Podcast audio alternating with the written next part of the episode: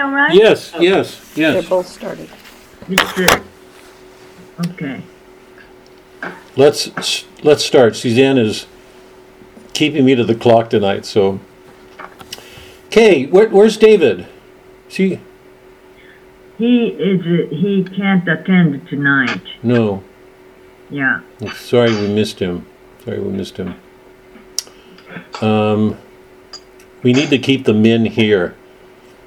The, the men are the ones, the men are the ones that need it in some ways the most. Uh, I think most of this stuff is intuitive to women and anyway, but a couple of years ago when I was teaching, when I first started this course off at um, St. Francis,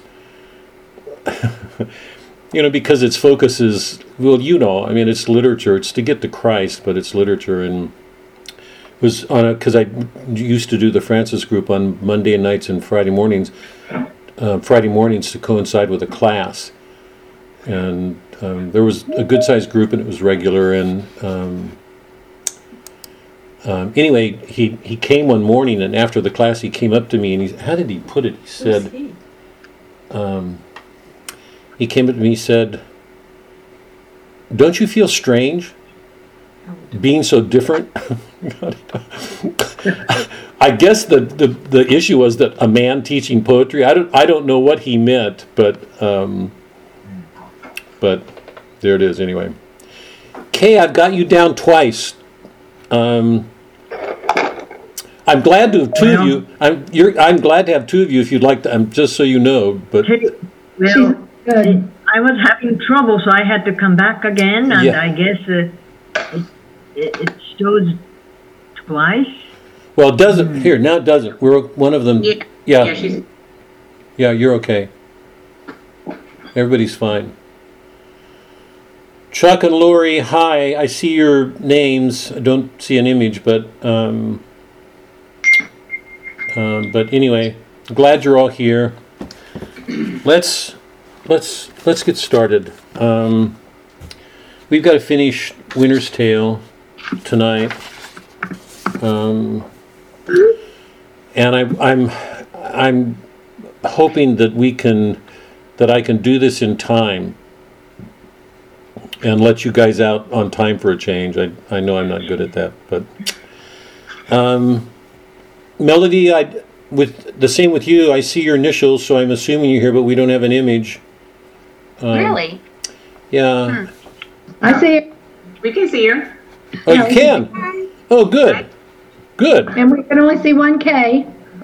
Good, good. I mean, Kay, don't take that personally. We're glad to have more of you. Um, okay, um, Melody. So you can all see Melody. Yes. I can't. Why is that? That's funny. Yep.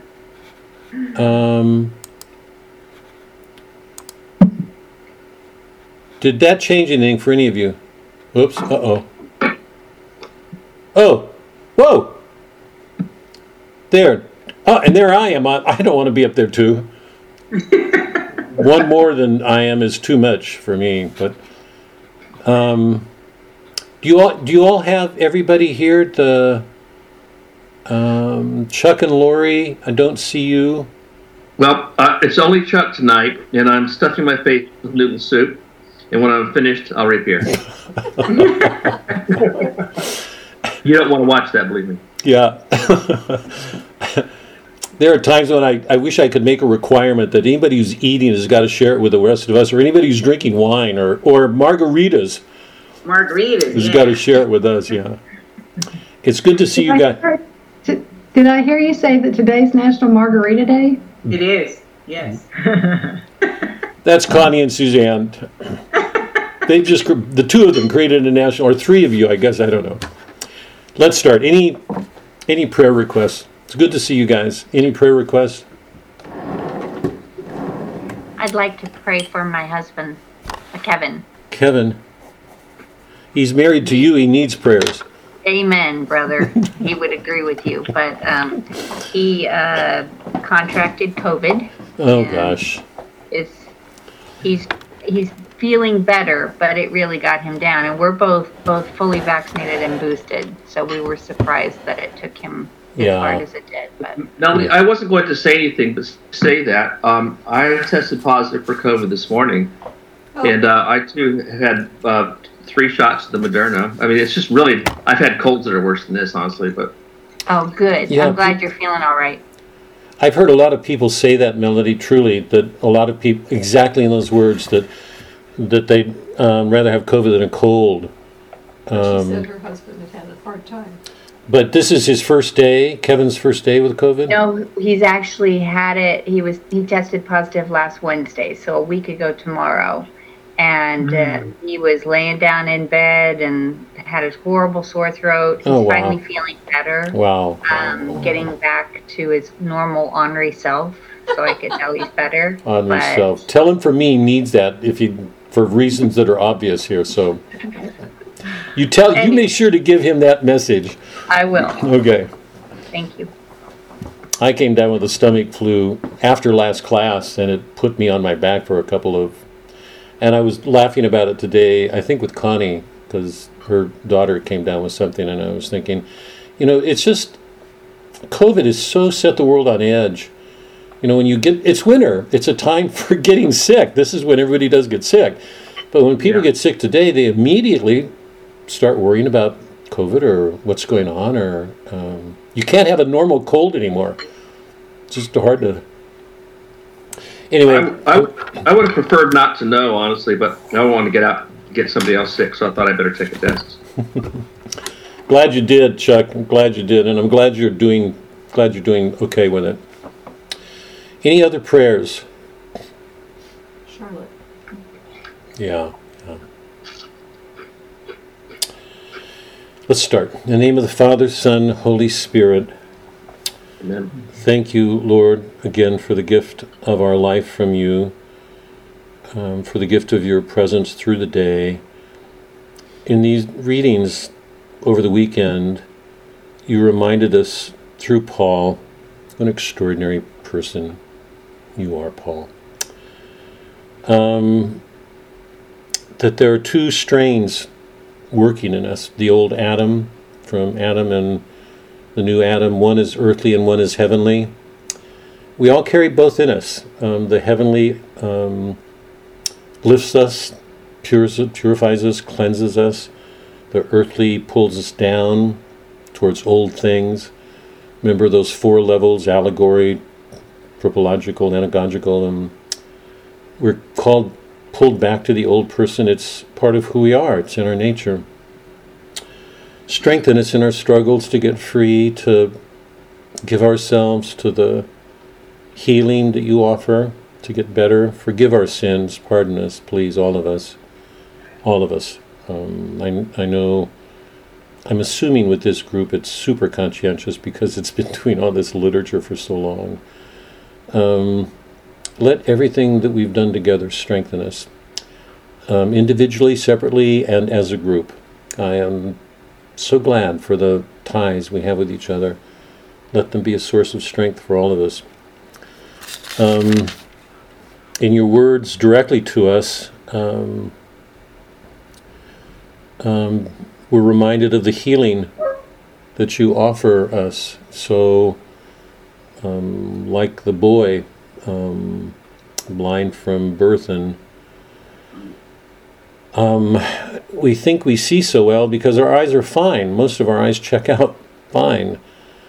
But um, if we're honest, we don't see very well often. So um, um, free us from our blindness. Help us to see better than we do, to see through your spirit, your love, that we can bring more of you to whatever we see in the world and whatever we're doing. I ask for a special blessing on um, Kevin. Melody is a large, generous, sensitive heart. She has always brought her prayers here. I'm grateful for her humility and her courage. She and Connie, I'm, I know Connie's carrying something. Um, I'm going to say a prayer, Connie, for your kids and your daughter for her sickness, even though you didn't ask. Thank you. Um, watch over her daughter. Um, let her heart be quiet and calm. Um, help Kevin um, recover his health. um, and through this winter season, and particularly through the next days, next few days in the freeze. Um, help us to go slow, not hide, not hide, um, but to take some care. Be with Chuck. Um, um, let his spirit know that there's a good in checking it out, that he did it. It was a good thing um, for him to know it. Um, watch over him, um, help him be careful, and be with Lori. Ask a special blessing for our own son Christopher and his daughter Charlotte, um, and their efforts to tackle something not easy. Be with them both, please. Um, be with all of us. Um, Michael and his children, Kay, David, Bob, Karen, um, all of us, Michael. Um, we all carry burdens. Um, help us to carry them in a spirit of gratitude and um, joy. Um, we know from Boethius, if we didn't get clear before, we, we got clear now. There is nothing going on in our lives that God is not turning to good. That is the the central focus of our play tonight. That um, he he's doing amazing things while these characters go on about their life, e- even doing crooked things like Autolycus. Um, he is always at work, bringing some good out of our lives. Help us to see, cure our blindness, so that we can take a joy when things are hard, so that we can see, know completely that you are at work doing something. What a great gift to us that you would allow us the freedom to sin and still pick us up constantly. So let that be for all of us here. Um, we offer these prayers, Christ, in your name. Amen. Okay, let's pick up um, Dry Salvages. Um, Michael, you the one who wrote the letter about Eliot, yes? That was me, yeah. Yeah, I really enjoyed that. I'm so glad you did it. I mean, I'm glad to hear that. Um, Well, thank you. It reminded me so much of that description of the, the Mississippi flood yeah, back in the 20s. yeah. Um, I, I sh- well, if you want a really good description of the Mississippi flood, Google um, Faulkner on the Mississippi flood because in in a couple of his works he does an amazing thing because you know as, a Southerner he there's a description of it sometimes amazing and um, and Mark Twain and Huckleberry Finn has some things too, but I'll leave you alone with Eliot. I don't want to push my luck here too much. Okay, um, remember that um, last time when we read section two, Eliot um, divided section two into two parts. He has those um, six line stanzas that rhyme with each other. It was um, all beautifully done. And um, in in each of those stanzas, he was showing the loss of something, the wreckage, the waste, um, to just reinforce the sense that so many things in nature are passing. Everything in nature is temporal here. We're all dying. That was one of the great truths that, that uh, we learned in Hamlet, if we didn't know it before, because remember when Hamlet comes to the graveyard, he meets with the uh, with a clown, and he learns that um, the court jester um, that he knew as a boy is um, he's holding his skull. I mean, that's a piece of real grotesque humor. Um, it's the skull of the man that he loved as a boy, and and he um, he came in, into his life on the day that he was born. So death has been with him. It's with all of us. Um, it's not a reason for grieving. It's, if anything, it's a reason for being glad and careful. And in the second, um, he has that long reflection on experiences and the uh, realization that that the work that we do is never isolated, that it's a part of an ongoing work, and that very often what we start won't be completed for several generations. I tell my kids that that what we're beginning always um, won't find its completion f- until a time. It just takes that time. We may not be here to see it, but that's our faith. Um, um, and, it, and we came to that line that I'm so glad that Mike responded to the way he did. Um, but the torment of others remains an experience unqualified, unwarned by subsequent attrition. People change and smile, but the agony abides. Time the destroyer is time the preserver. Like the river with its cargo of dead Negroes, cows, the bitter apple, the bite in the apple. It goes on, remember? This is um, section three. And it's interesting that as a Christian, um, he's referring to Krishna, um, who is the god of um, Hinduism, I think. I think it's Hinduism. Um, is one of the major gods, and he's the one that most. It's interesting. He's the one who most resembles Christ, and he alludes to him here in um, in section three. Remember the focus here in Dry Salvages three rocks off the uh, main coast is um, water and um, things in a state of um, disintegration or decay or being washed away, but always with some sense of being recovered or restored. Things come into being, they pass away. Section 3. I sometimes wonder if that is what Krishna meant, among other things, or one way of putting the same thing that the future is a faded song, a royal rose or a lavender spray of wistful regret for those who are not yet here to regret, pressed between yellow leaves of a book that has never been opened. And the way up is the way down, the way forward is the way back. You cannot face it steadily, but this thing for sure the time is no healer, the patient is no longer here. When the train starts and the passengers are settled to fruit, periodicals, and business letters, and those who saw them off have left the platform, their faces relax from grief into relief to the sleepy rhythm of a hundred hours. Fare forward, travelers, not escaping from the past into different lives or into any future.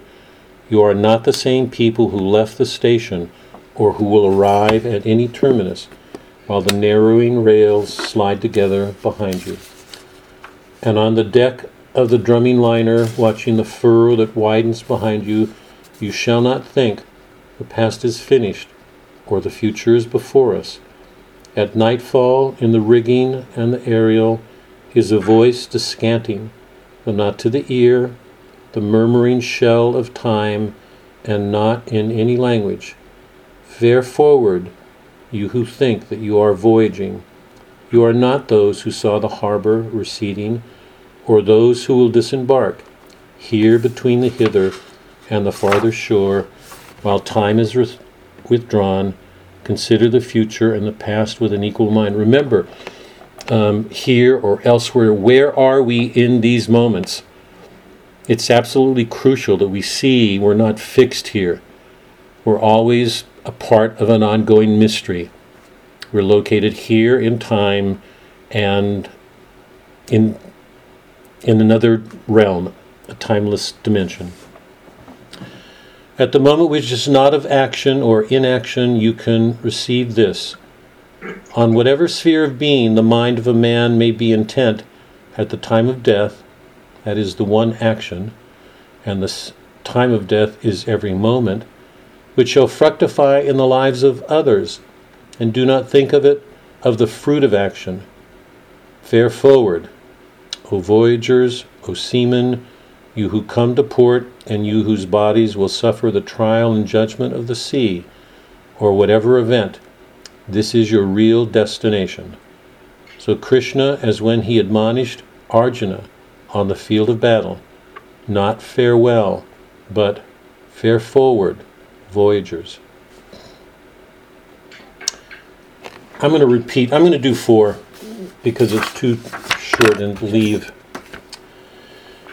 Section 4 Lady, whose shrine stands on the promontory, pray for all those who are in ships, those whose business has to do with fish, and those concerned with every lawful traffic, and those who conduct them. He's like those who pray for healing or finding something or you know whatever the particular need is there's always a saint that's um, related to that one thing. So there's always somebody it's like guardian angel there's always somebody regarding watching over every concern that we have as humans. And those concerned with every lawful traffic and those who conduct them Repeat a prayer also on behalf of women who have seen their sons or husbands setting forth and not returning. Figlia del tua figlio, Queen of Heaven, um, daughter um, of the Son. Figlia del tua figlio, daughter of the Son. It's Mary. Also pray for those who were in ships and ended their voyage on the land in the sea's lips or in the dark throat which will not reject them, or whatever cannot reach them, the sound of the sea bells, perpetual Angelus. Okay. Let's start. Um, just a quick review of some of the major themes, concerns we've had looking at Winter's Tale. We've said that art is a form of imitation and that good art reflects all dimensions of reality. Remember, we've said that that every literal event, every event taking place that's literally before us, that is present to our senses, always contains other levels of meaning. Can we see them? Do we see them?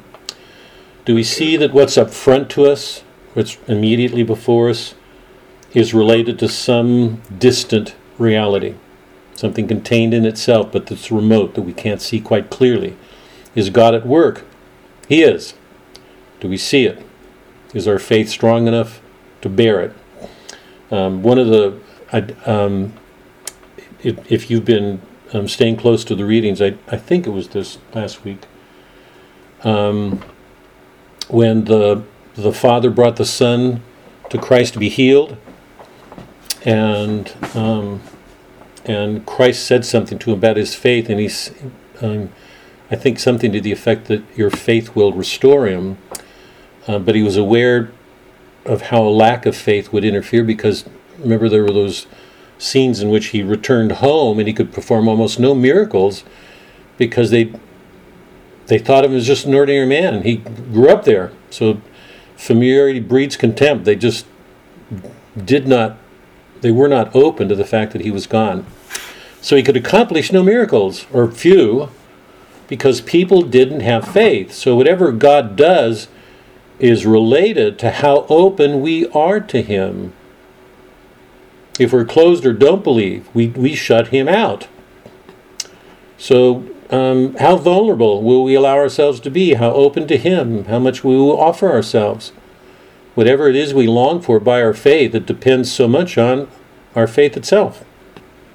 So, um, the man's response to Christ was, "I do believe. I he he loved his son. He wanted that boy healed." I mean, the the sort of spirit of desperation you can hear. I do believe. He wanted his son healed. He said, "Help me in my unbelief."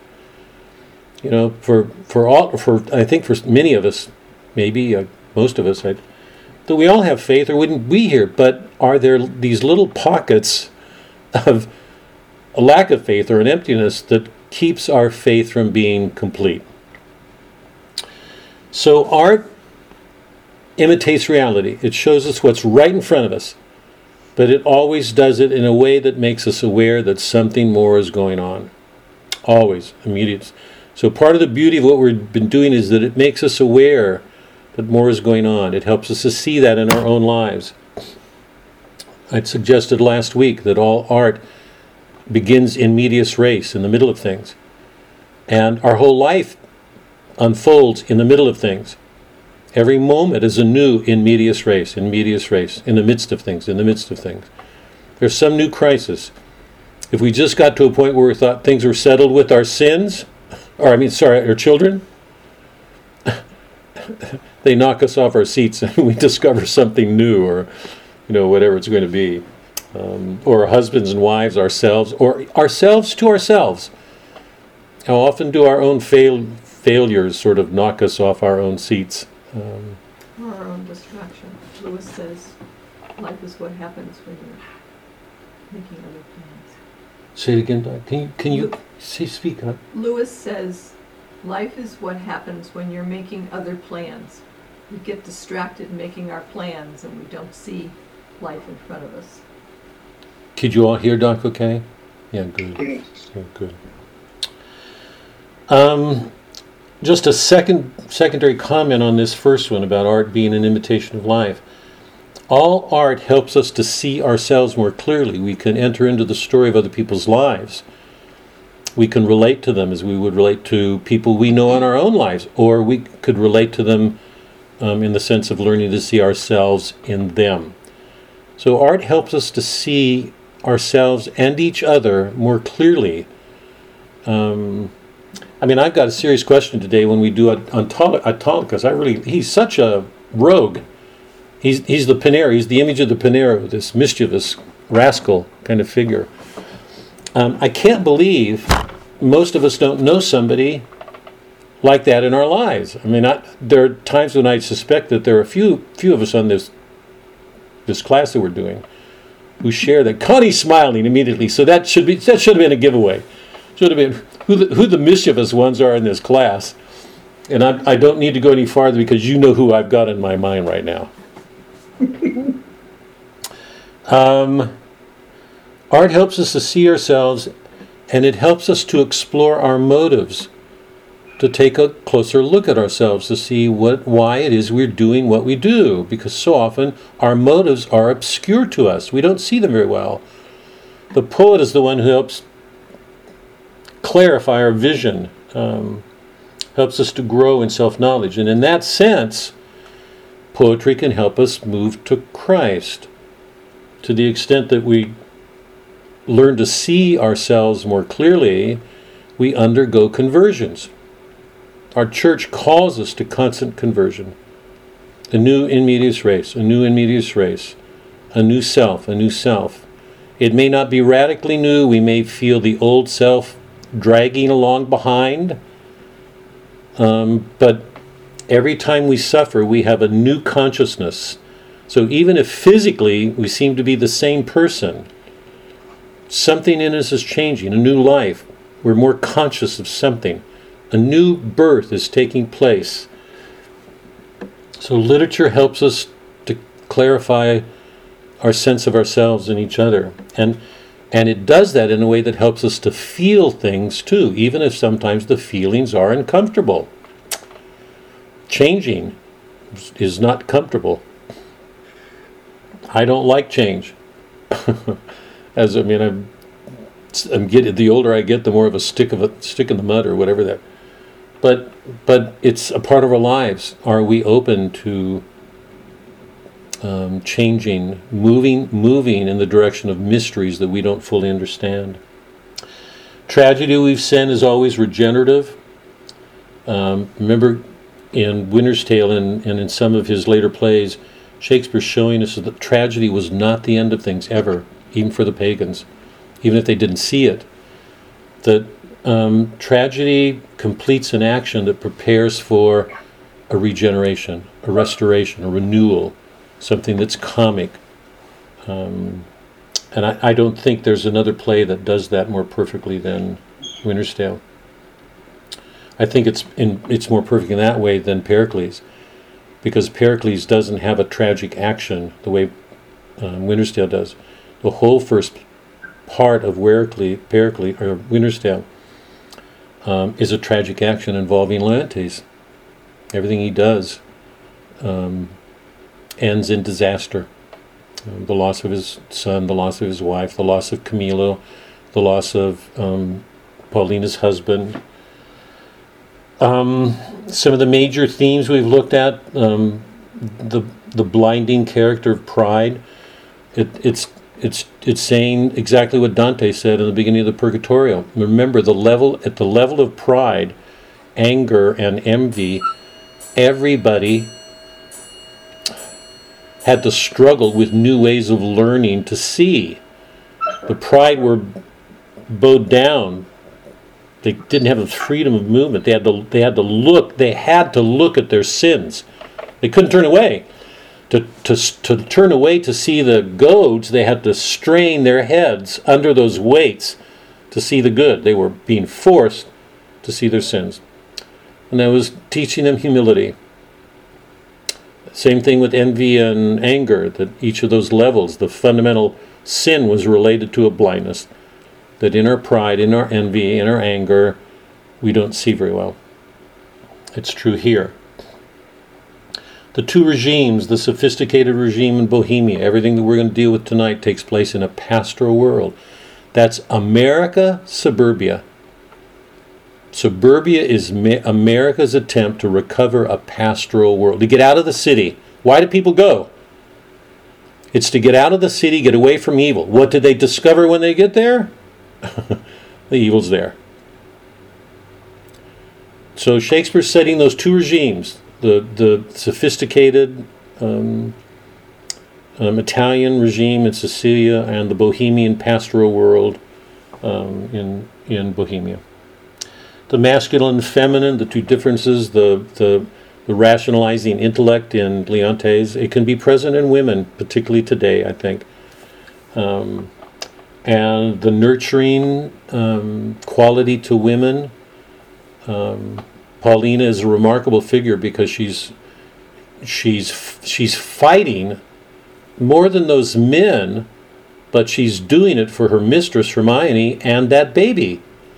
I mean, you could almost not have a more nurturing person. She's so ready to get angry. I mean, I think the critics who see her as losing it just do not understand.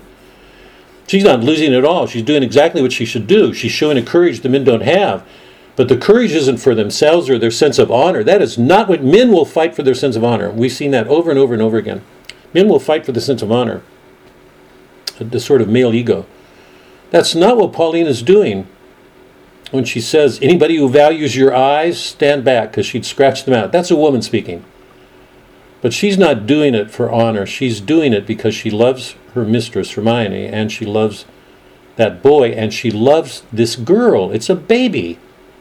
Doesn't have an identity yet. She's fighting for the life of that child. So these two instincts between the man and the woman you know, are brought into stark contrast here in the play. The authority of the fathers, um, Shakespeare shows us once again these contrasts so that we can set them next to each other to get clear on differences. Leontes and Polixenes are two good men. They're really good men. Leontes is a man of honor. In fact, that's probably why things go so bad with him. He's such a good man. When he goes bad, it goes really bad because he is so good. Same with Polixenes when he loses it with his son. The one father who stands out from that is the shepherd you know, the, the, the father of the clown. And even he, if, you, if you're reading closely, you know that at the end when Polixenes gets angry with his son and threatens Florizel, and he threatens the shepherd, the shepherd turns around and gets really angry at his son. He said, Why did you do this? He's a father. He's upset because his son has put, put them in this. I mean, um, the, the, the clown and Perdita have put them in this difficulty that he didn't want to have any part of. So the authority of the Father and its importance um, in those places where it's vulnerable. Shakespeare never says taken away. Fathers may make mistakes, but it's important to hold on to that authority. You take the authority of the Father away, things are going to get worse, not better. Um, the role of art um, on, t- um, exploits art. We're going to see that today. I don't want to go into this, but he exploits art. He uses it for his own sake. Contrast Autolycus with um, Paulina. Paulina takes Hermione into this chapel. I don't want to get into this right now, but what she does is the work of an artist. So set Autolycus next to Paulina as images of the poet, what the poet does or should do with his art. And finally, what for me is the most important theme of the whole work is is this theme of a providential order. Are the gods watching out? If they are, how do we know? We know that they're involved because when um, Leontes sent the the uh, embassy to Apollo's shrine, they came back with that oracle.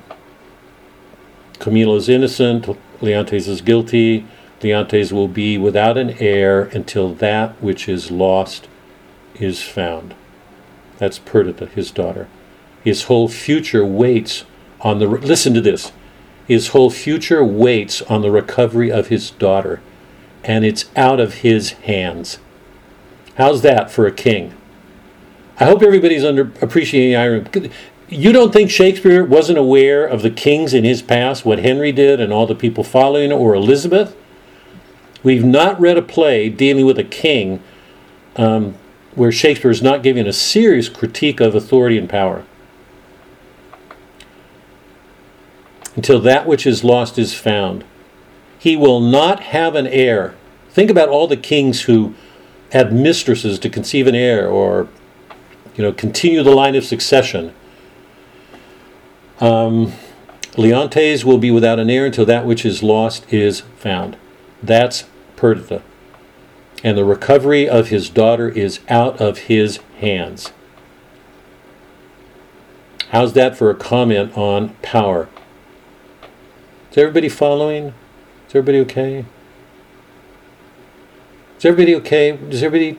Um, let me stop. Those are those are some of the major themes we've been touching on here. I want to go to the sheep shearing festival and to the end. There are three scenes that I want to really focus on um, because they're they're so rich in meaning, and and they they all have to do with forgiveness. No, no, they have to do with good and evil, the working out of good and evil in the world. They go they speak directly to our faith and the struggles every one of us in this class deals with, good and evil, um, and the importance of forgiveness. So let me stop. Any comments or questions on any of those themes? Any observations any of you want to make or?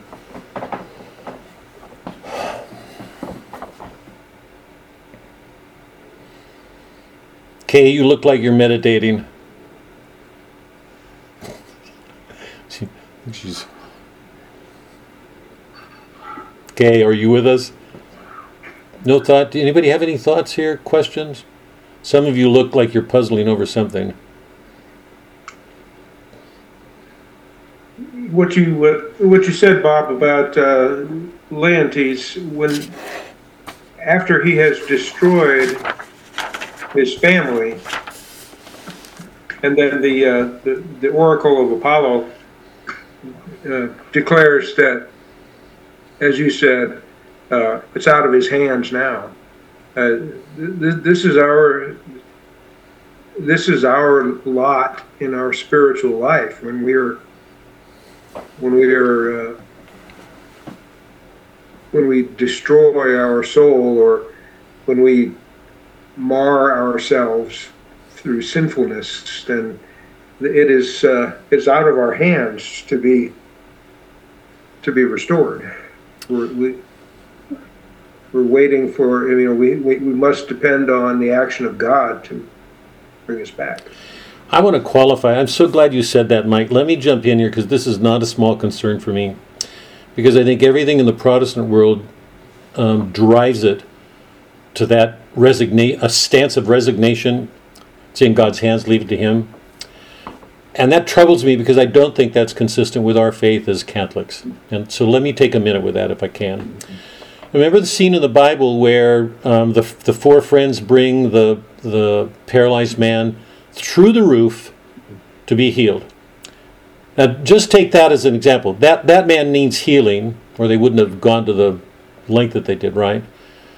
But um, but if they just left him, if was if he just left it himself, he would still be passive and waiting. And but his friends took the initiative and did something. So the recovery that was offered to him, the healing that was offered him, was only possible because of what other people did with him. So he wasn't left isolated. That that that whole sense of isolation of, you know, being driven back into ourselves where we just wait for something. Mm-hmm. I mean, I think there's such a truth to it, but I I just think it's important to also put it in a larger context. And so let me let me go to that here. You're you're sort of getting me ahead of myself, but that's fine. That um, midway through what we're doing tonight, I want to read that passage where we shift from Bohemia or Bohemia back to Sicilia, and it's there where we see that exchange between Leontes and Paulina. And the lords are urging Leontes to get married again. They're saying, you've got to produce an heir. They're doing exactly what lords should do, whose, whose mindsets are confined to a political world. And they're saying, get married. So all the pressure, imagine the pressure on the English kings to produce an heir. And Paulina, the woman who has no political power, says, You promised. I'm holding you promise. Don't do anything until. I'm going to raise a question here, so if everybody could hold off just for a minute. She says to him, Do not marry until you have my permission. Okay? So um, he, he isn't just isolated. Um, there may be nothing he can do, but the, the point needs to be made here. Something can be done involving him with the help of somebody else. Yeah? Okay, here's my question. You, this is. You people screw me all up. I've got everything organized here. I've got I've got everything lined up, and you do this to me. Okay, here's my question. Um, what does that do for our understanding of political power? And how do we understand? I don't know how to quite frame the question. How do we how do we understand what's happening to political power at this moment? By the way, just so you know, this is in this is Act 5 Act 5 Scene 1. It's the opening act of Scene 1. Opening scene of Act 5, sorry. The opening scene of Act 5. Paulina's talking with Leontes and reminding him that he cannot marry. This is about line 70 or so. Um, stars, stars, and all the eyes dead cold. Fear thou no wife. I'll have no wife. I mean, she.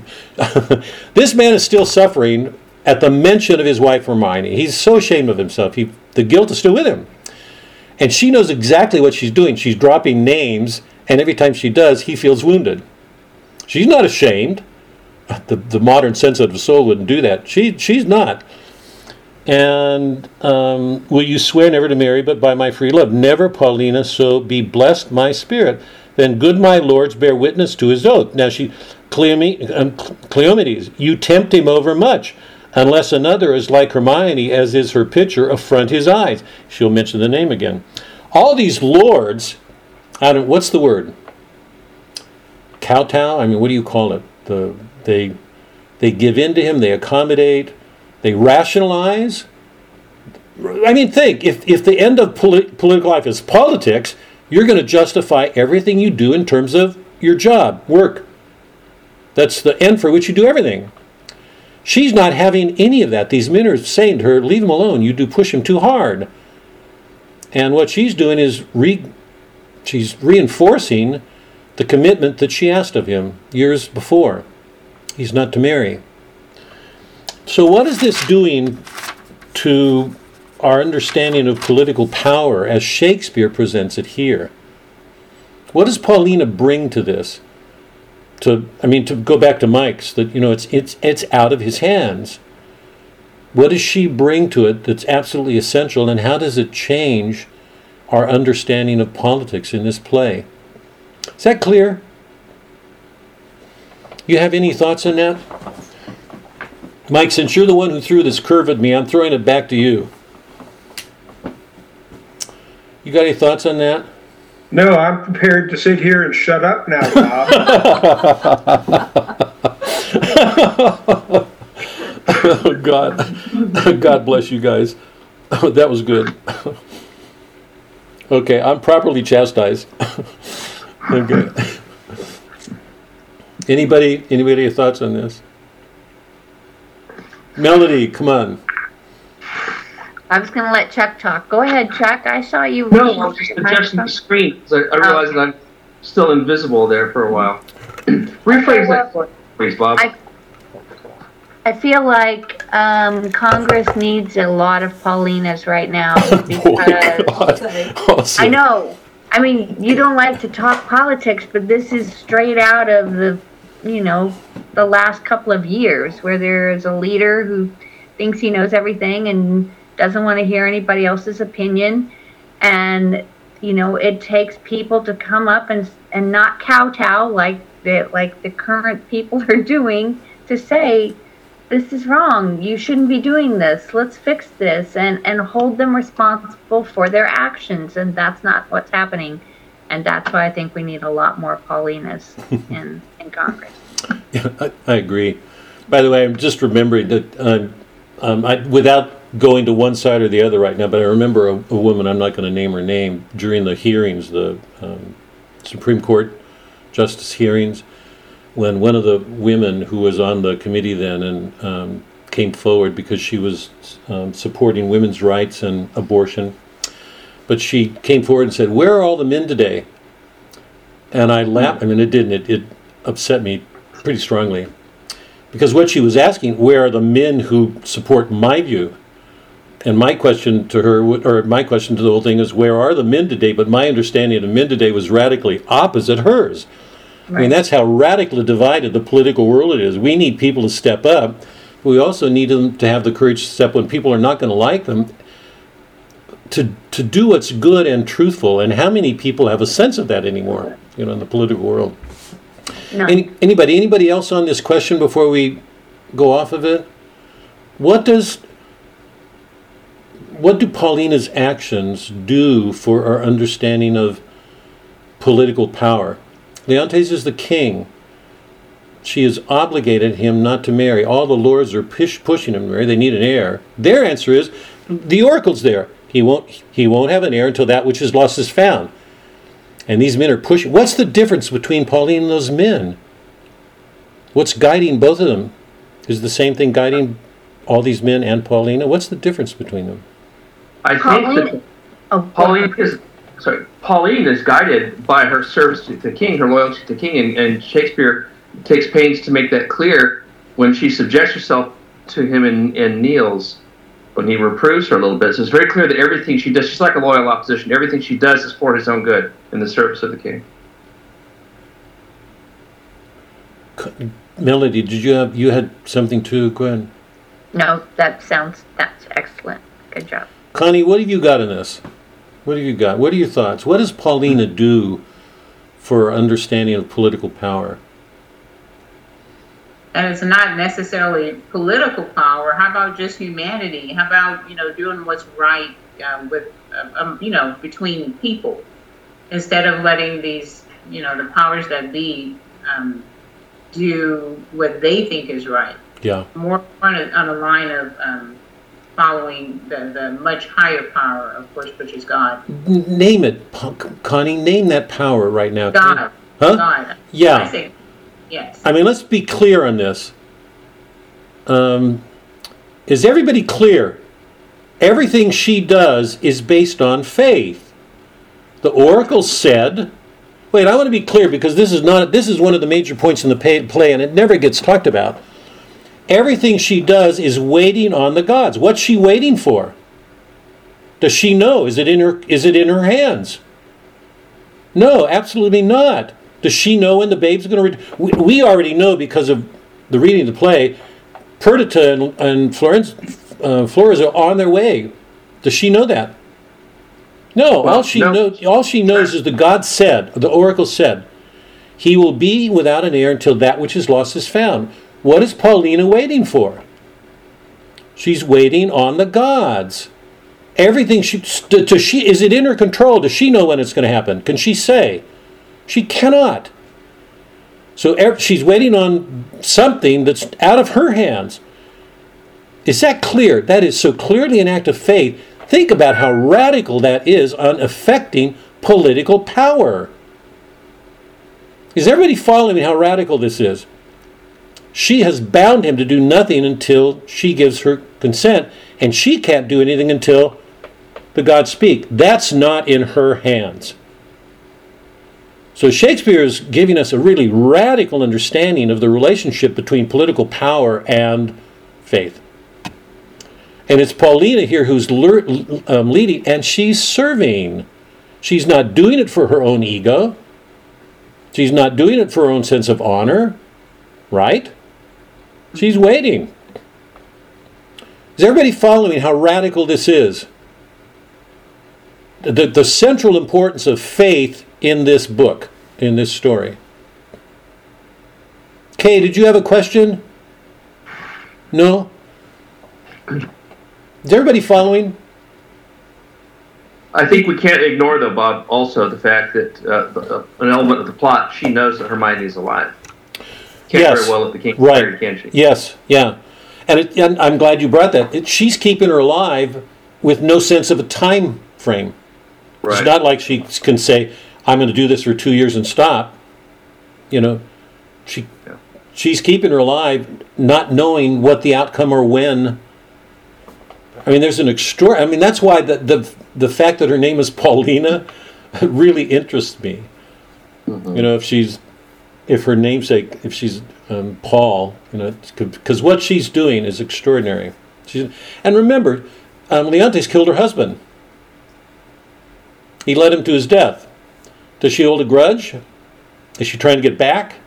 Imagine a woman losing her husband to a man. What would most women do, or how would they respond to somebody doing something that led to the death of their husband? She's an extraordinary, extraordinary creature. And what's amazing to me is the men don't get close to it. Michael, I hope that I hope I mean you're the question you asked is such a good one. I I hope this fills it out a little bit. Oh, sure. You know, Paulina. Paulina is the actor there. She's also serving justice, at least at the beginning. You know, she is outraged at at uh, the the plight of uh, Hermione, Yep. and uh, and she's she's uh, you know the cliche phrase now is speaking truth to power, but uh, she's uh, yeah. No, I agree. I, am so glad you said that. Yeah, I, I'm so glad you brought that. I'm so glad because the modern Protestant mind tends to separate faith and justice like they're not related. But you're, I think you're absolutely right on. Kay, go ahead. Your audio's not on, Kay. Can't hear you.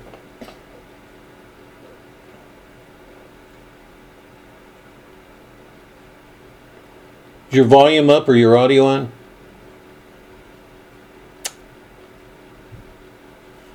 Can't hear you. Can anybody help you? I don't. Is your audio? Is your audio logo on? Is your volume up? I don't know what to do to help.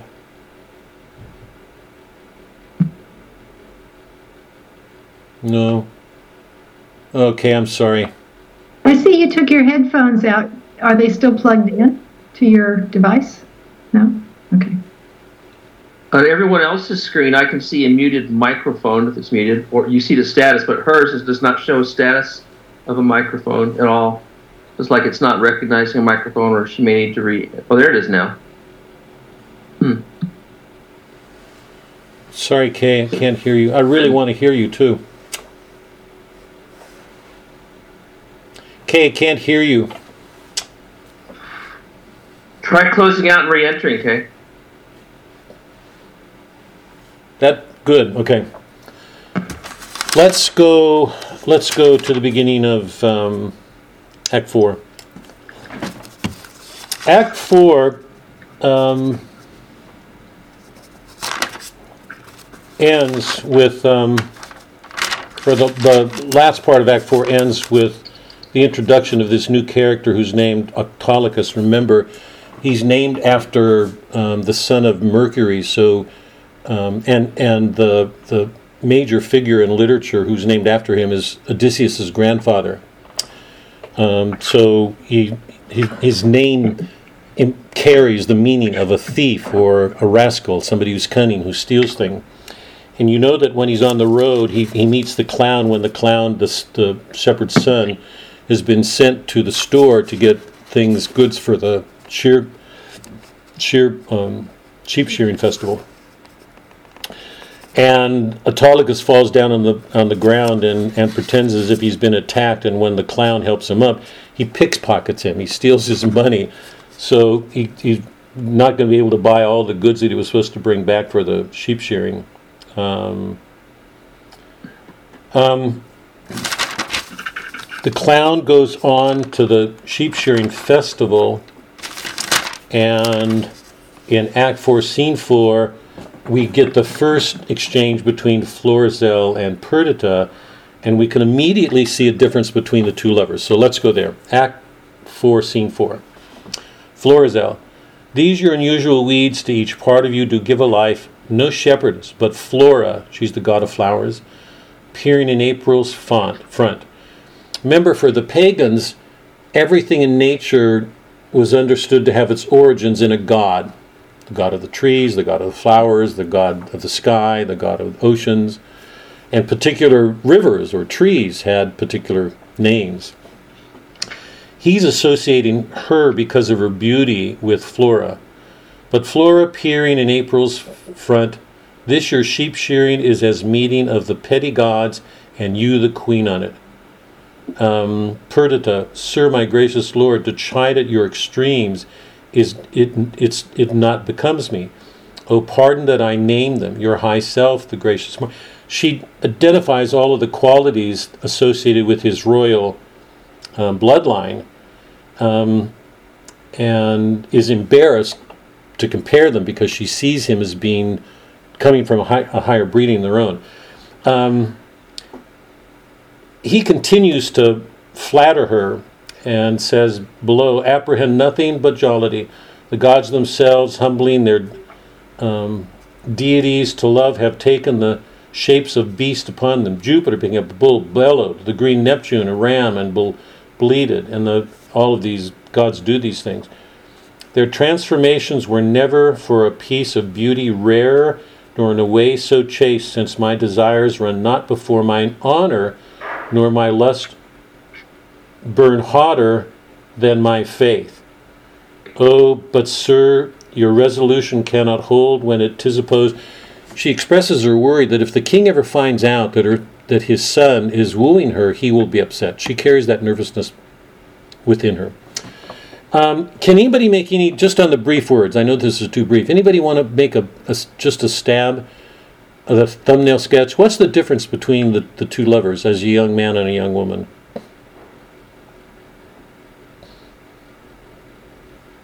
Who's the more realistic? Can you say? Perdita is the more realistic Why, Melody? because she understands the consequences if they fall in love. But Florizel's, you know, he's head over heels and it doesn't care. He's going to throw caution to the wind. Yeah, and and in in addition to that, um, she's aware that he of the extremes of his flattery. She sees how much he idealizes her. That his tendency is to idealize her, and she doesn't chide him. She does, you know. There's not a bitterness here. The two lovers are um, are exchanging, are expressing their love for each other, but there's a real difference. She's more chaste. She's more real.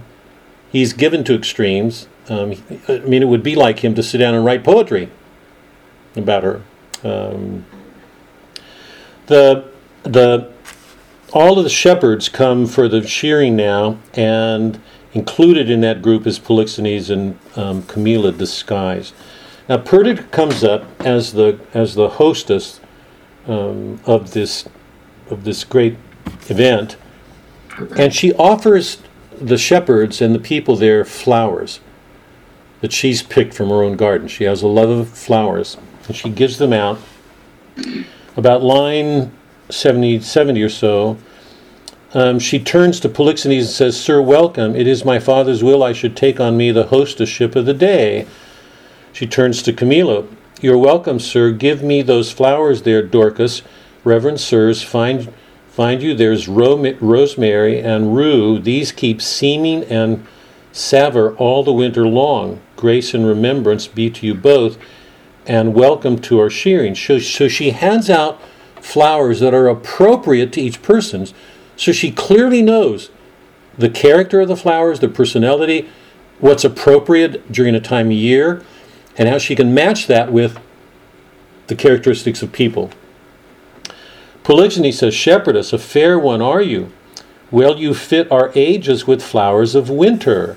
Perdita, Sir, the year growing ancient, not yet on summer's death, nor on the birth of trembling winter, the fairest flowers of the season are our carnation streaked gillyvors, which some call nature's bastards.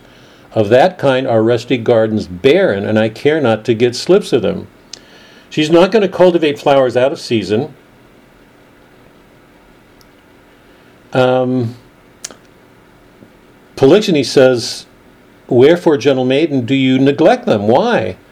She, for I have heard it said there is an art which in their piedness shares with great creating nature. Now hold on to that phrase. I've heard it said that there's an art which in their piedness shares with great creating nature, that an art can imitate nature. Do what nature does. Polixenes, say there be. Yet nature is made better by no means, but nature makes that mean. Man can practice no art that he hasn't learned from nature. So, over that art which you say adds to nature is an art that nature makes. You see, sweet maid, we marry a gentler scion to the wildest stock and make conceive a bark of baser kind by bud of nobler race.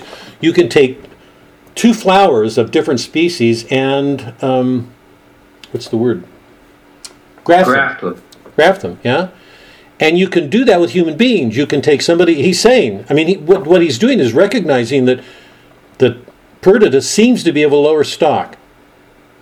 He, he thinks she's the daughter of the shepherd, while his son is noble born.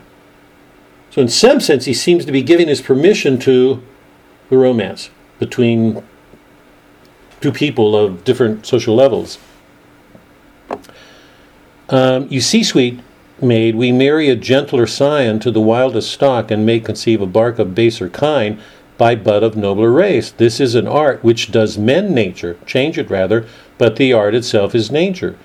So it is. Polixenes, then make your garden rich in gillyvors. Remember, she said she won't have anything to do with them.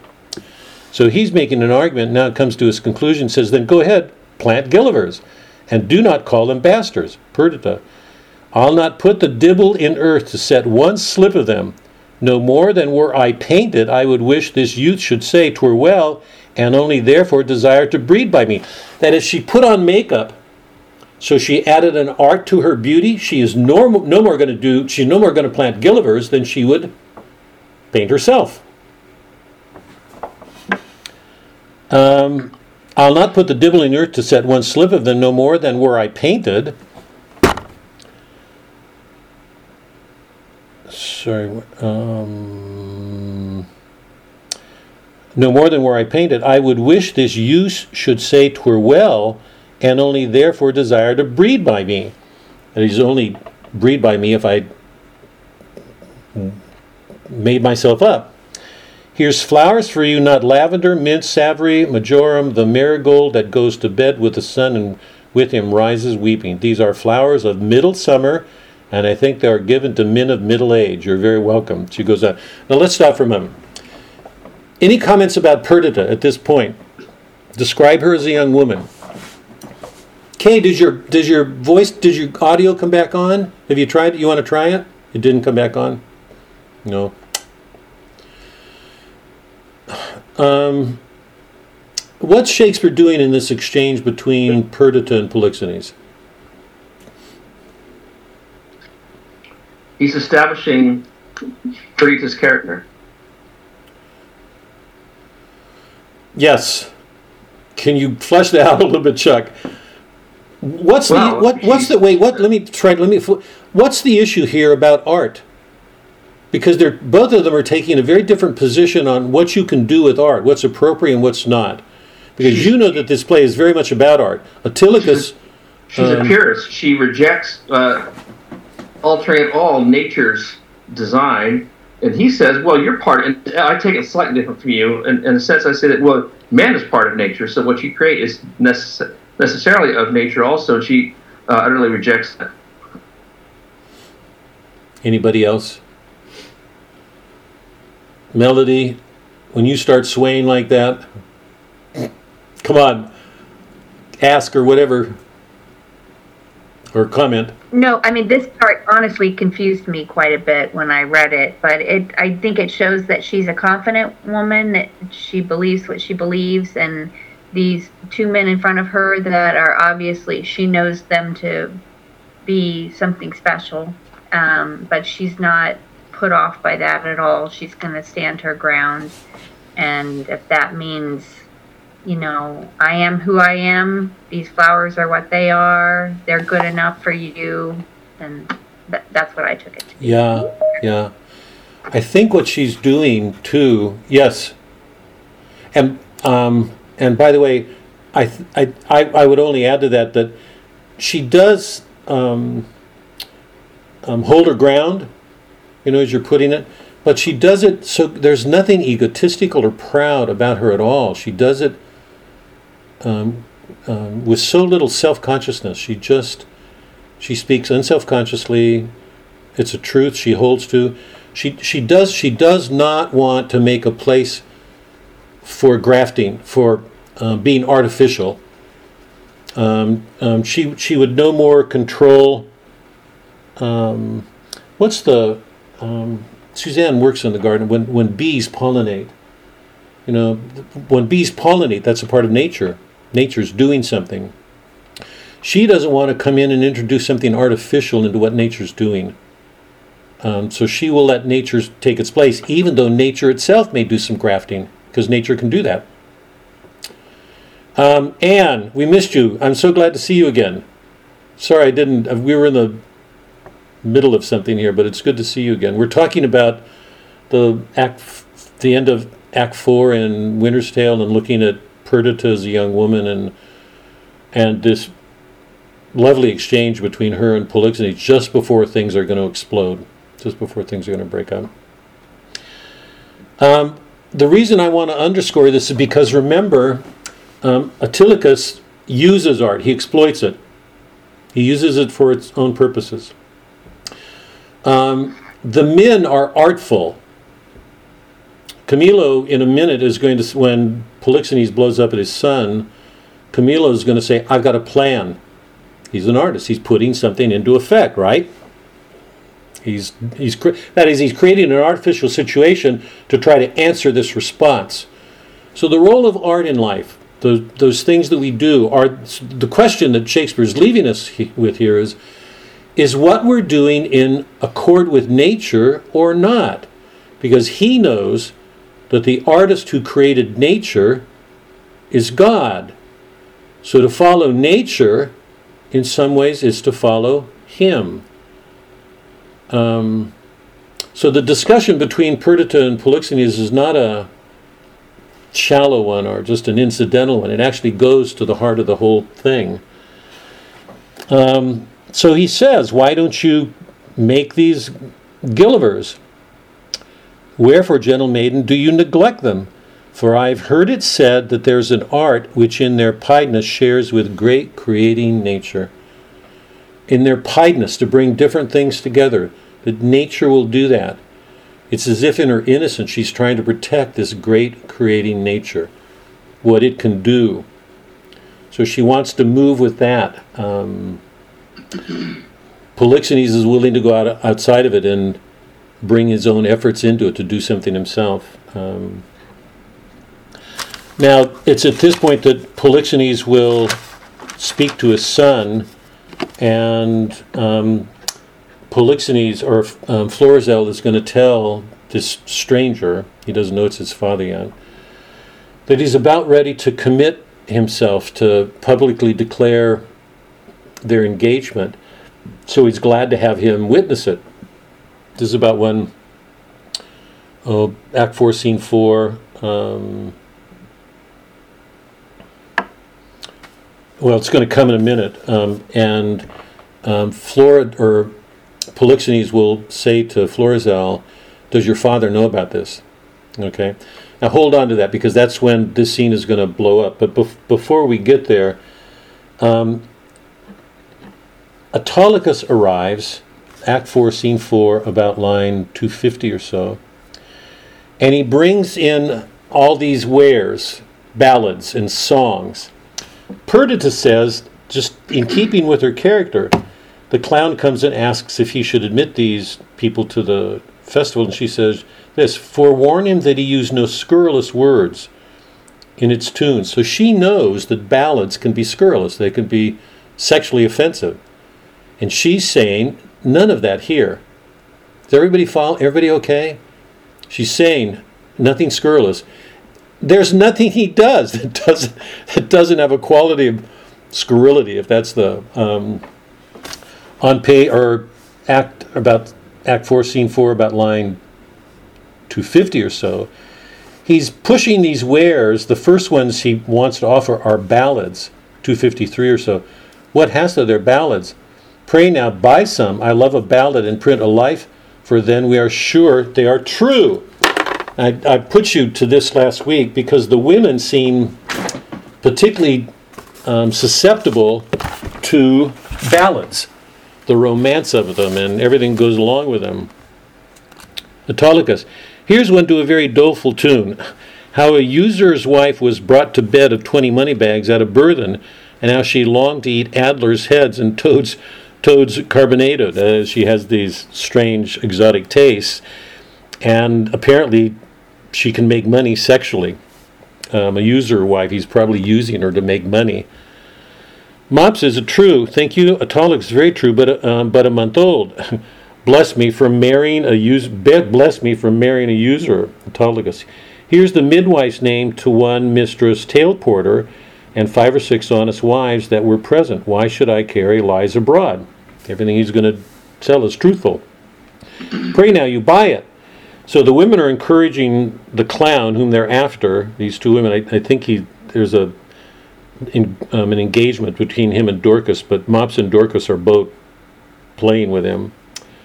Um, Mopsa Pray now, buy it.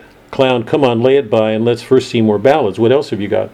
Here's another ballad of a fish that appeared upon the coast on Wednesday, the fourscore of April, 40,000 fathoms above the water. This improbable, outlandish, um, unbelievable thing occurred and sung the ballad against the hard hearts of maids. It was thought she was a woman and was turned in, into a cold fish, for she would not exchange flesh with the one that loved her. That is, he wouldn't have sex with him. The ballad is very pitiful and is true. They go on so much of what he will describe that takes place in these in, in, um, contains sexual innu- innu- innuendos, almost all of them. Um, anybody want to comment on what's taking place here between Mopsa and um, Dorcas um, and Autolycus plying his wares? Why does Shakespeare? Ask- Go ahead. May I ask a question? So the ballads, I mean, I just thought of them as songs, but are they, when he says they're all true, are they supposed to be like news in song? I mean, are they supposed to be, he's, he's trying to sell them as something that's really happened and you, and they're unique? Yeah. They're- Okay. Okay, what's the irony here, though?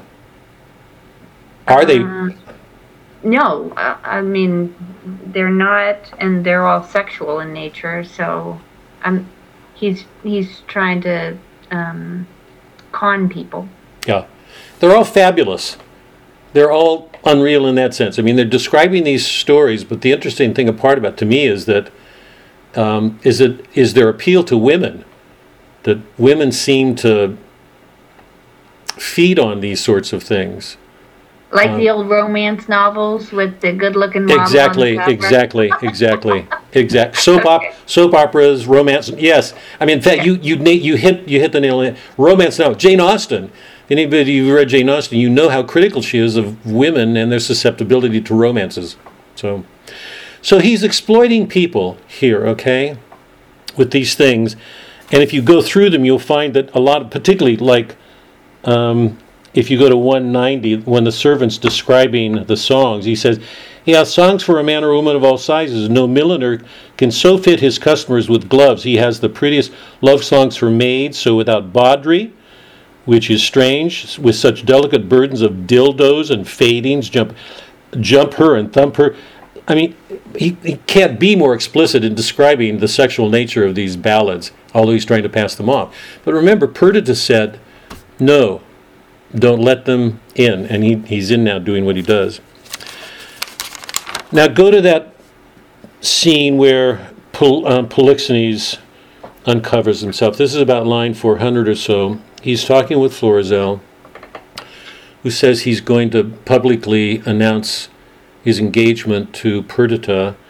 And Polixenes says, Does your father know about this? And Florizel says he shall not. Um, he can't know. Um, the shepherd says, Let him, my son. This is about line 400.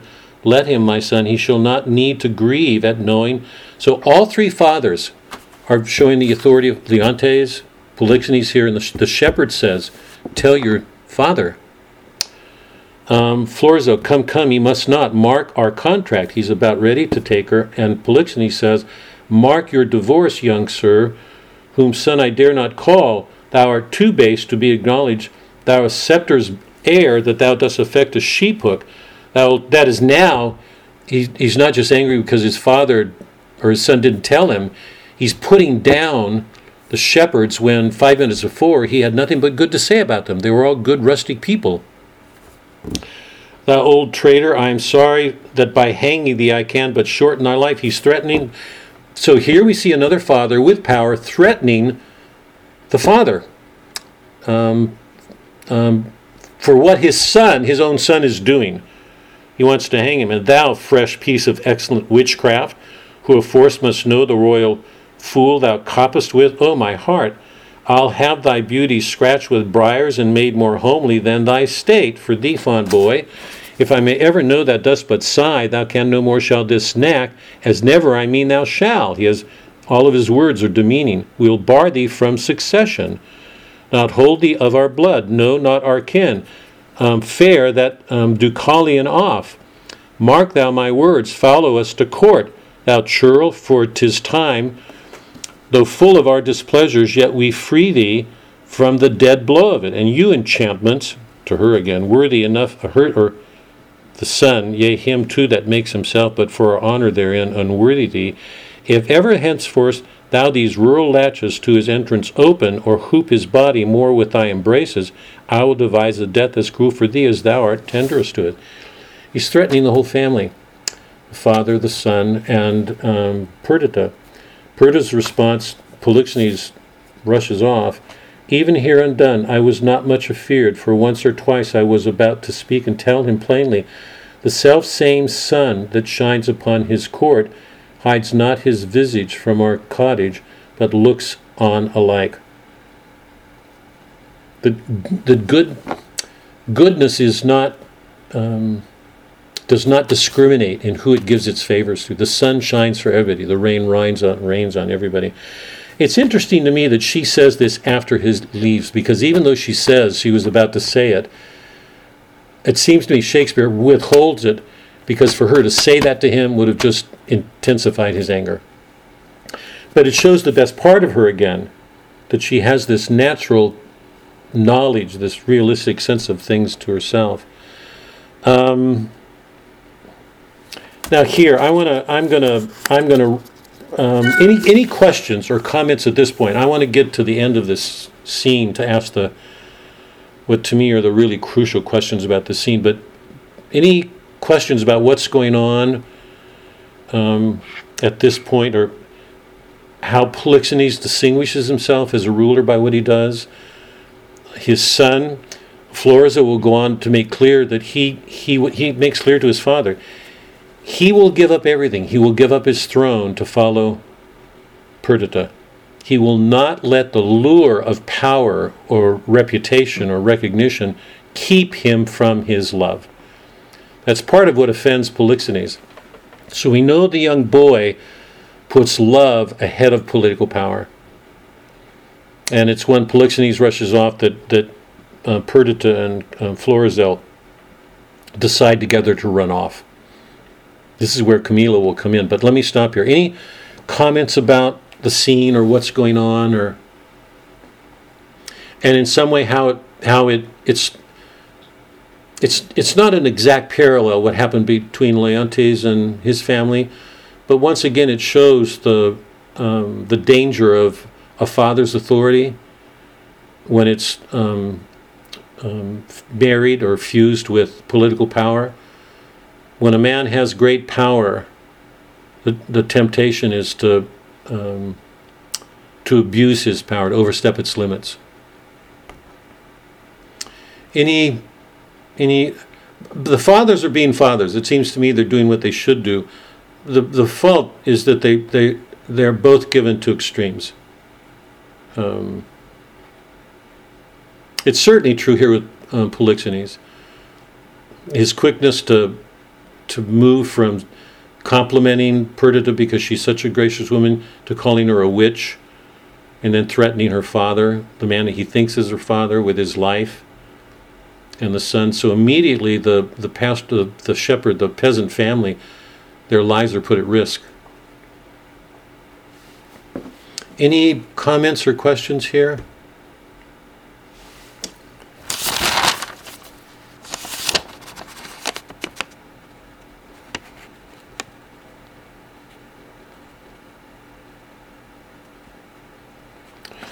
Okay, let me let me just give a quick description of what takes place, and then I'm going to ask what to me is one of the most important questions in the.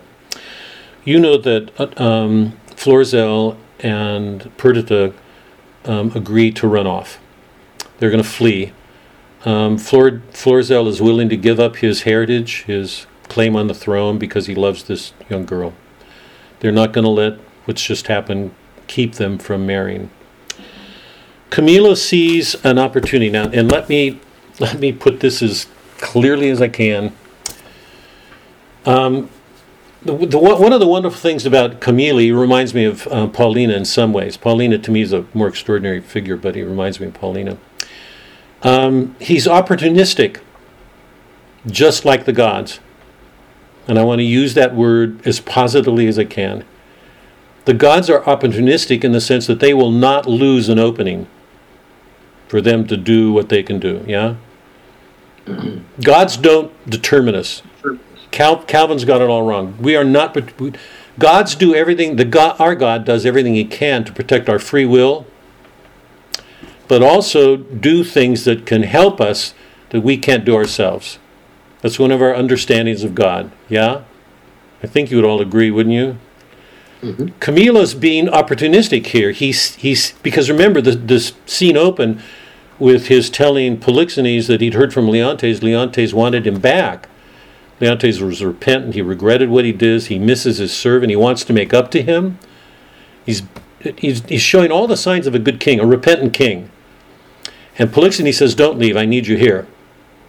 Now Camillo sees an opening for him to return, that he can manage things so that he can send Florizel and Perdita to Leontes with a letter um, um, that will help them get into the good graces of Leontes.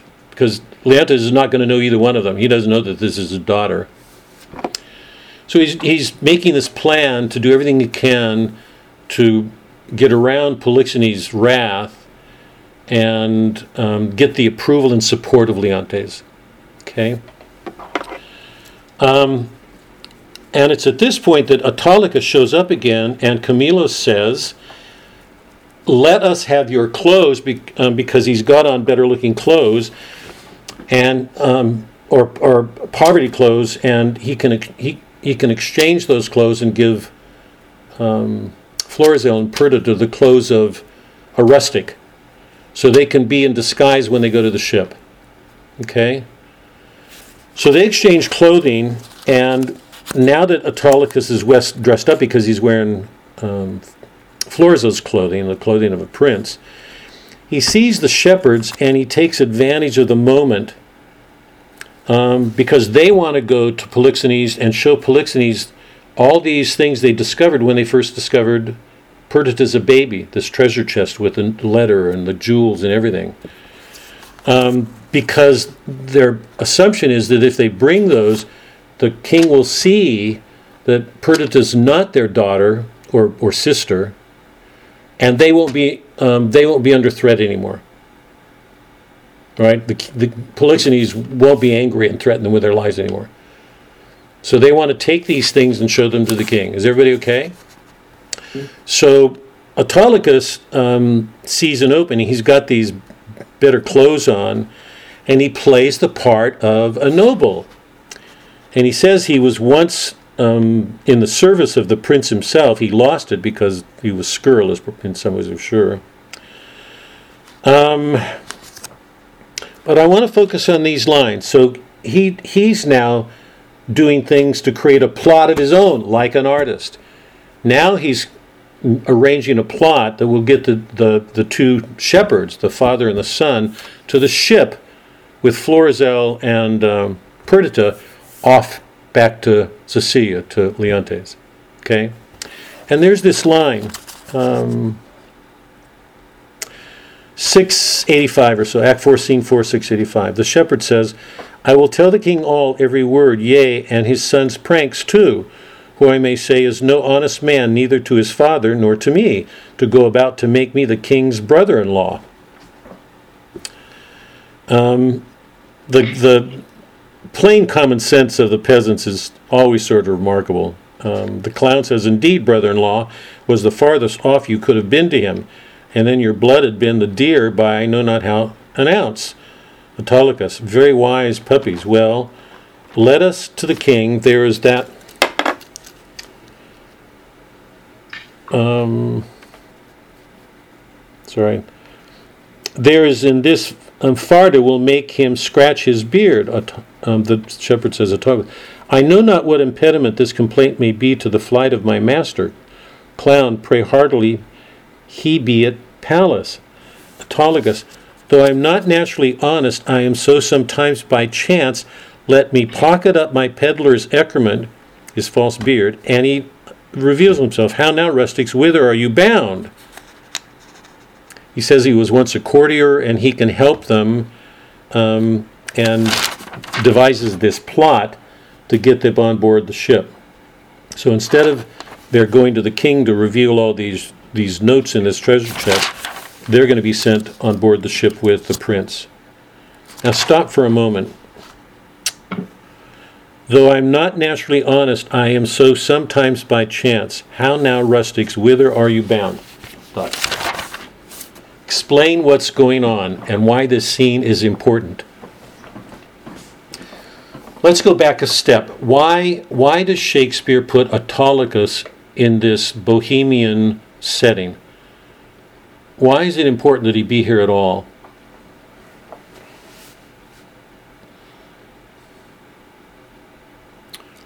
And then the next question is what's he doing at this point? How do we understand what he's doing and why he does it? What's going on? He stands as a, You, sorry. He stands as a contrast, can you all hear Suzanne? You speak up, Tom. he stands as a contrast between himself and the sort of mm, scurrilous, mm, roguish underbelly of the peasant life and Florizel and Perdita. Wait, go start over again. He he's Autolycus. Yeah. He stands as a cran- contrast to himself? No, it con- stands as a contrast between himself and Perdita and Yeah. Florizel. They are genuine, sincere, they love each other. Um, he is sneaky and a con man and a rogue taking advantage of everybody. Um, so there's that contrast between, so that the peasant life in Bohemia doesn't come off as looking like a perfect peasant life. Right. Pastoral world. Did everybody hear that? Could everybody hear Suzanne? Yeah. Is everybody clear?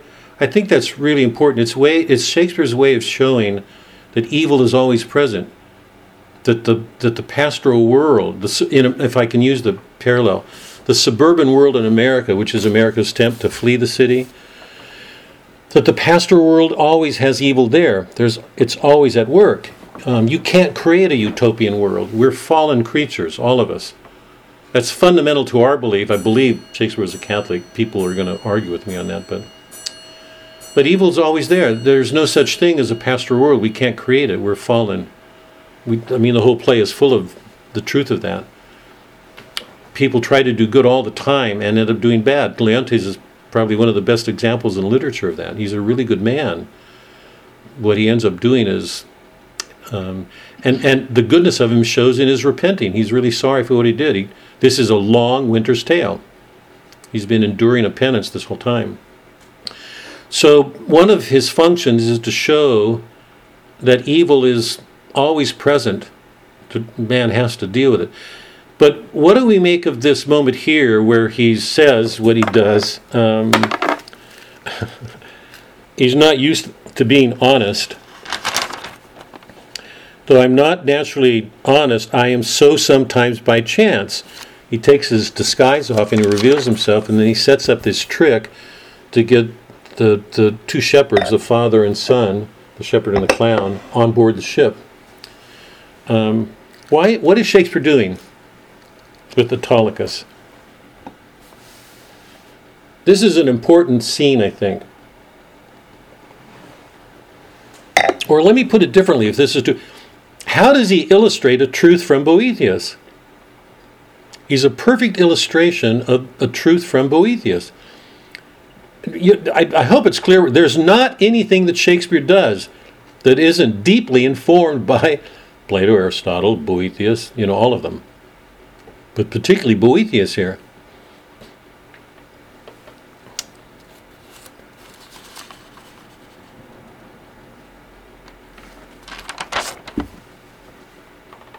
So basically, out of his evilness is going to come some really good stuff towards the end, just like he said. Does everybody see that? You know, because we can live in a world. I mean, what I, Melanie's description a while ago was so faithful to my own view of the world and politics. I mean, we may share, we may differ on politics. I don't know where we are, but there's not a question in my mind or hers, or I think most of us, that the America is in a bad way. And what's happening now is not the result of the last 10 years. It's the result of the last 75, 80 years of a of a of utopian swing. It's trying to create a good world. Um, um, how does this illustrate a truth of Boethius? Ab- about the the workings of evil in the world. There is no bad fortune. Can you want to flesh that out, Doc? Well, it's like Connie said. Here's this evil man, and you would think that he would be. Well, he's not really evil. Um, hmm Can you all hear Suzanne? here's this Yes. scurrilous person who's looking out for himself, um, and you would expect it to be bad news. But but there is no bad fortune. There's good to come out of of anything. Yeah. And it's inter- I mean, the circumstances have put him in a position of having to be honest, or, or um, um, doing something to his advantage, his advantage, by being honest. This is a guy who's who's used to doing everything dishonestly. So, and this is out straight out of Boethius that very often people are forced to become good in order to achieve the end they want, when their end was evil. Um, he's not an evil man. I, I, I, think I agree with Suzanne. He's not, but he's he's scurrilous, a rogue. He uses people. But here, the all of those qualities are being turned. So th- the point I want to make here for all of us is that it's hard for me to believe that most of us aren't aware of certain people around us in our community, our neighbor, wherever it's going to be. Maybe in our family. I have no idea. And our response to them is, I wish that guy were out of my life, or that woman, or, you know. But here Shakespeare's showing us that one, one of the, in fact, probably the most scurrilous figure in this bohemian world um, is actually doing something that now is going to help promote a good end. So I think Connie was right on that very often, remember, this is straight Boethius. So it, it asks us to be careful of our judgments of people. That's where I wanted to go. Is everybody clear? Because it's so Yeah. easy for us to see people doing bad things and stop there. We learned from Paulina the answer isn't to be quiet. She does not, she, Paulina never resigns herself. She never gives up. If there was something bad going on, she would confront it. But, but I don't see her doing it the way Polixenes did or Leontes. You know, she, she does it in a wisdom. She does it in a good way. Um, Perdita and Florizel want to run away. They're trying to escape this evil. Something Camillo is doing is going to move them towards Leonte, and now even Attil- Autolycus is doing something that's going to help make for a greater good at the end. So he's doing a number of things in this bohemian world. He's showing this bohemian the beauty of it, how, it contrasts to a sophisticated mercantile. We can say in modern a mercantile center, New York, Los Angeles, wherever you're going to go, Atlanta. Um, he's showing us contrast between two worlds and showing us that the that the bohemian pastor world gives off the illusion of a goodness that it that's real, but in some ways flawed. Polixenes is a king. He's the king of that world. He blows up. I mean, he loses it.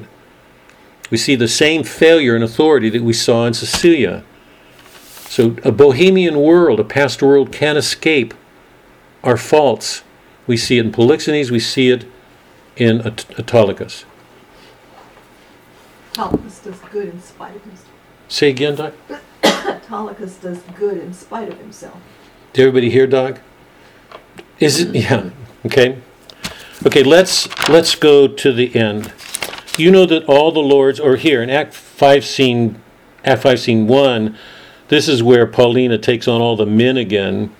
Dion says, "If you if you would not do so, you pity not the state nor the remembrance of his most sovereign name. If you won't remember that, remember the queen." And I mean, they're doing everything they can to persuade her out of it. Um, and she says uh, down below about line 40 tis your counsel my lord should do the heavens the contrary oppose against their wills everything they're doing she knows is against god. Yeah? How could she do that unless her faith guided her? The oracle has spoken god's word. She's taking that on faith and she's calling the men to account because what they're doing puts them clearly against God. I, I can't say that strongly enough. Is everybody clear? I'm not reading in. This is the play. she's pretty. She's pretty amazing. And then she um, reinforces this. You know, in the lines that I read earlier about 1170. So will you swear never to marry, but by my free leave? Leontes never Paulinus. So be blessed my spirit. And he has learned to curb his will as a king if Paulina's return and he returns to power as a king, he will be a good king because he's learned to curb his will. Is everybody following? Okay, um, uh, we get a report of the of the reconciliation. Um, Paul, uh, um, or Perdita and Florizel come before and present themselves to the king. Um, and there, um, there's just an overjoy at the at the reconciliation. Act five, scene two. It's interesting that, that Shakespeare does not present this dramatically. He presents it in a narrative. The two lords are describing what happened. That's interesting. He doesn't play it out dramatically by having the characters talk in their own voices. People are people are describing it. Sorry, I go was- ahead. What? I was really disappointed at that. What? Really? Agreed. Why? Yeah. Why did he do that? Okay, stop. Good. I, I, why? Didn't know I'd t- do it. I'm glad for you. You guys, tell me why. Why did Shakespeare do this? Wait, let me read from just a few lines. Hold on, hold on, hold on. Act 5, Scene 2. The Lords. Autolycus, I would have gladly known the issue of it. Gentlemen, make a broken delivery of the business, but the changes I perceived in the king and Camillo were very notes of admiration. They seemed almost with seemed almost with staring on on one another to tear the cases of their eyes. There was speech in their dumbness, language in their very gesture. They looked as if they had had heard of a world ransomed or one destroyed. A notable passion, wonder appeared to them. Go down, nothing but bonfires. The oracle is fulfilled. The king's daughter is found. Such a deal of wonders is broken out within this hour that ballad makers cannot make. Now, remember the other ballads, because all these other ballads were fabulous, but they were not true. This is the extraordinary thing. Shakespeare's written a play about a woman who did all this other stuff that ballads claim these women do that did not happen, but Paulina did. Will anybody see this? Will a ballad be written about her? No, unless it's Shakespeare's play. But here, so so the the the gentleman. Did you see the meeting of the two kings? Gentlemen, no. Then you have lost a sight which was to be seen, cannot be spoken of. There might have been held when joy crown. It goes on and on. There isn't enough words to describe it. We're about to go to the chapel to end the play, but for a moment we get a description. Now, so I'm glad that uh, this is really interesting. You guys tell me, those who are Connie, Melody, Yeah. particularly the two of you, why were you upset? Connie, why did Shakespeare do this? Well, I don't know why he did it, but I, what he should have done was have. What he sh- she's saying what he should. She's telling Shakespeare what he should have written. oh, bless your soul. And Per- Perdita meet on their own, not through you know this this other party. It was I don't know. I was just very disappointed in that. All I can, I'm, I'm saying this. I'm saying this. There was a really a good reason, but I have no idea why. But I, I'm, I'm so enjoying this, and I, I, I mean, your brilliance that you guys would have even felt that to me is crucial. But um, why did okay, okay? Let let's put it. That, why did Shakespeare? Since Connie says he shouldn't have done this, he should have. Why did Shakespeare do this stupid thing? why did he make this mistake? Somebody straighten it out. Why did he do this? Why did he obscure this fantastic scene? No, no, no, no, he- no. He's not. He makes it really clear, but he's he's presenting it through a narrative. He's not presenting it as a drama. We don't get it enacted. I mean, Connie and Melody are right on. My question is why? Consider watching this play. Consider watching this play, and you get to see it. Now, how do you view the final scene where they see Hermione come alive? It would have taken all the wind out of it. I I think that's is everybody clear? I think what if he had done this dramatically and then got to the end? The question is, would it would it not? Here, Connie, could. I'm so, you know I'm looking forward to the day when you when you meet Shakespeare in the afterlife. I'm not kidding. Because you're you're gonna have you're gonna have hard words to say to Shakespeare, and I want to be there when they take place. Um, do you all see that it would have diminished the effect of the end? that's true. because yeah. this this is an amazing moment to put it in narrative is a way of increasing the action in preparation for an even greater moment.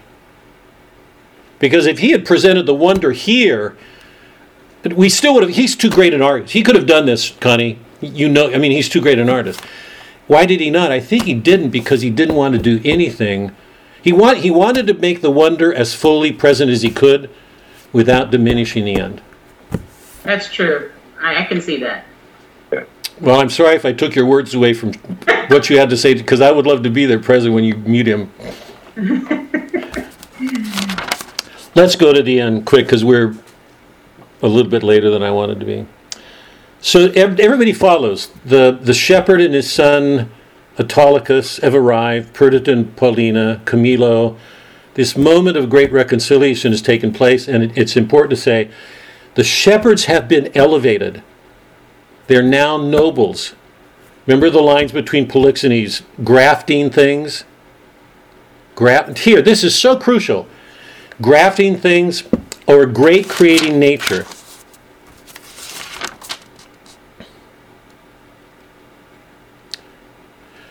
Could let me put it this way.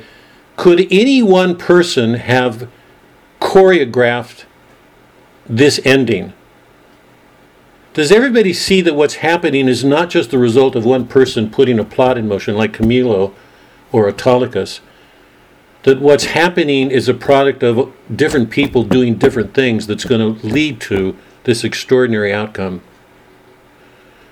Polixenes was defending somebody doing something artificially. Perdita was defending the position let great created nature take care of itself. So there's a tension between those two positions. Yeah? And what we're seeing at the end is it's like a working out of the tension between those two positions. You've got Camillo trying to do something good. You've got a, a who's who's not used to being good, who's still being a liar, but he's having to be good in a sense in which he's never been before in order to carry this off. So it's like all these ga- these fields of action are gathering and moving us towards this one point. And I, I've got to make this point here. I hope everybody's clear. Once again, it's the poet who sees this, who's helping us to see it, and leaving us with these questions. Do we see that that's very often going on our lives, but we're blind? He's helping us to see something extraordinary.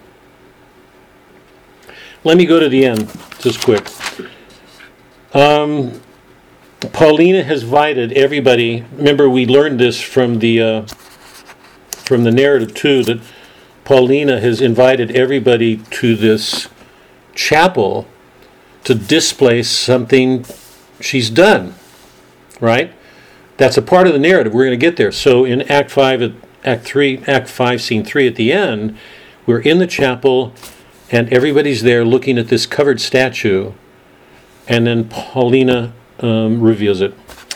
Act 5, Scene 3, about line 19. Prepare to see the life as lively, mocked as ever, still sleep, mock death.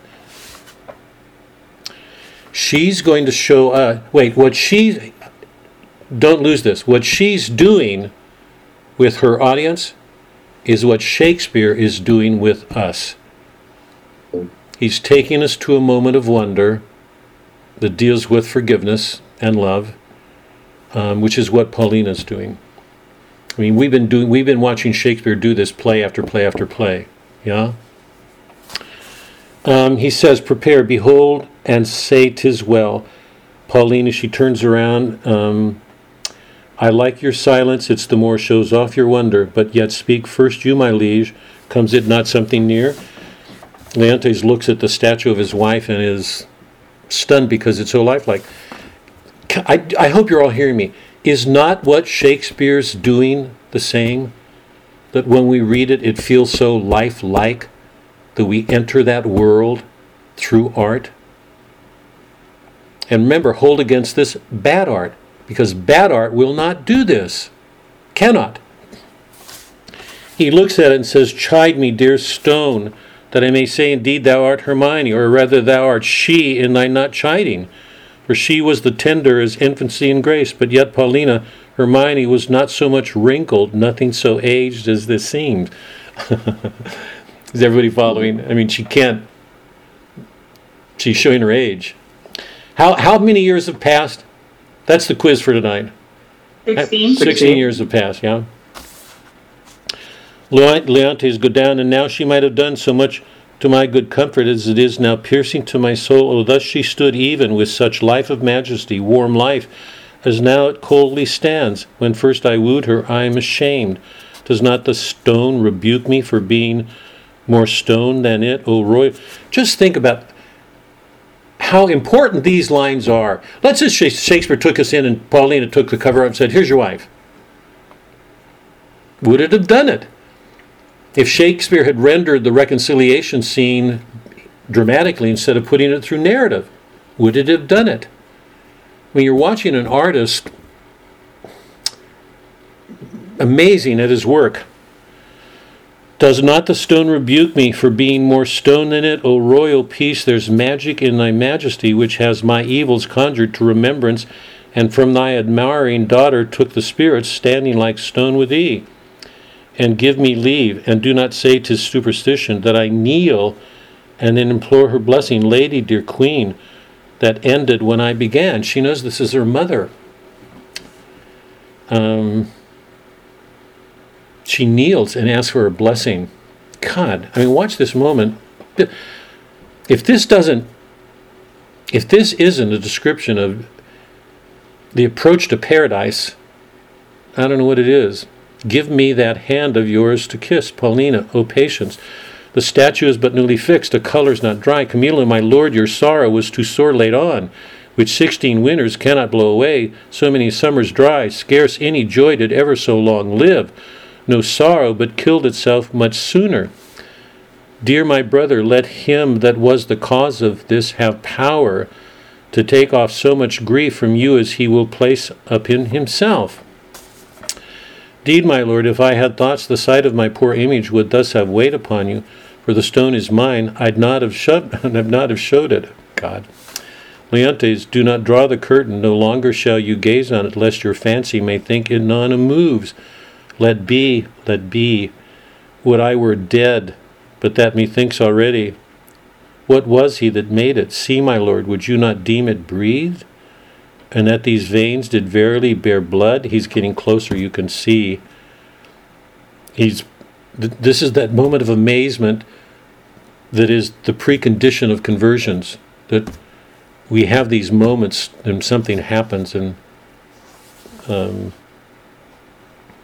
the fixture of eyes has motion in it as as we were wa- mocked with art. Paulina, I'll draw the curtain. My lord's almost so far transported that he thinks it on it lives. O sweet Paulina, make me to think so twenty years together.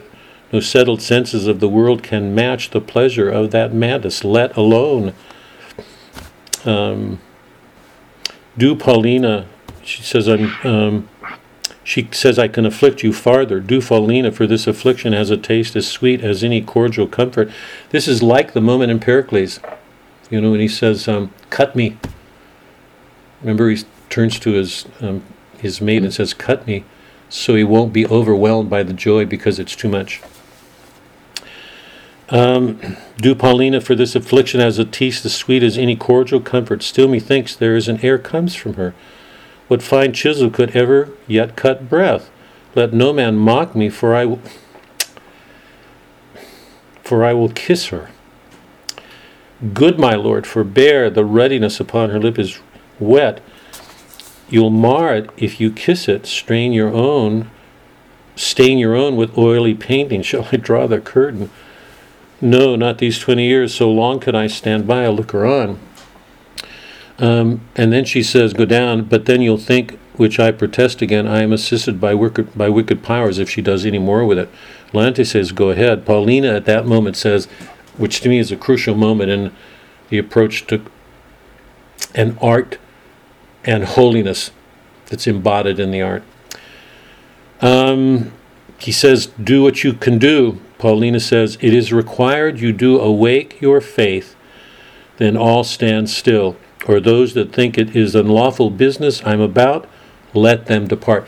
If anybody thinks that law and love are not together, leave. Everything she's doing is accord with law and love and faith. She doesn't separate them. It is required you do awake your faith and all stand still, or those that think it's unlawful business I'm about, let them depart. Everything she's done is lawful. Shakespeare does not separate justice from mercy, they belong together. Proceed, no foot shall stir. Paulina, music, awake her, strike. Once again, we've seen this before. In moments like this, they never take place without a music in the background because Shakespeare knows that these moments put them in harmony with the music of the spheres, with God's order. There's no way to do justice to them except in something poetic, something musical. Tis time to send, she says. Be stone no more. Approach, strike all that look upon with marvel. Come, I'll fill your grave up. Stir, nay, come away. Bequeath to death your numbness, for from him dear life redeems you. You perceive she stirs. God. Hermione comes down. Start not, her action shall be as holy as you hear my spell is lawful. Do not shun her till you see her die again, for then you kill her double. Nay, present your hand when she was young, you wooed her. Now in age, is she become the suitor? It's a, as, as gracious a push as I've ever heard in literature. Go to her. Leontes, oh, she's warm. If this be magic, let it be an art lawful as eating. Polixenes, she embraces him. Camillo, she hangs. Polixenes, and make it manifest where she has lived or how stolen from the dead. Paulina, That she is living, were it but told you, should be hooted at like an old tale. But it appears she lives, though yet she speaks not. Mark a little while, please you to interpose, fair maiden. Kneel and pray your mother's blessing. Turn, good lady, our Perdita is found. Imagine this moment for husband and wife, husband and wife, parents and daughter, a father and a, his daughter, a mother. She's not seen her daughter in 16 years, neither has. So imagine what goes through her heart, or Hermione's heart, at this moment. Um, Turn, good lady, our Perdita is found. Hermione, you gods look down and from your sacred vials pour your graces upon my daughter's head. Tell me, mine own, where hast thou been preserved, where lived? I, I don't know of another play in which the marvelous is so real.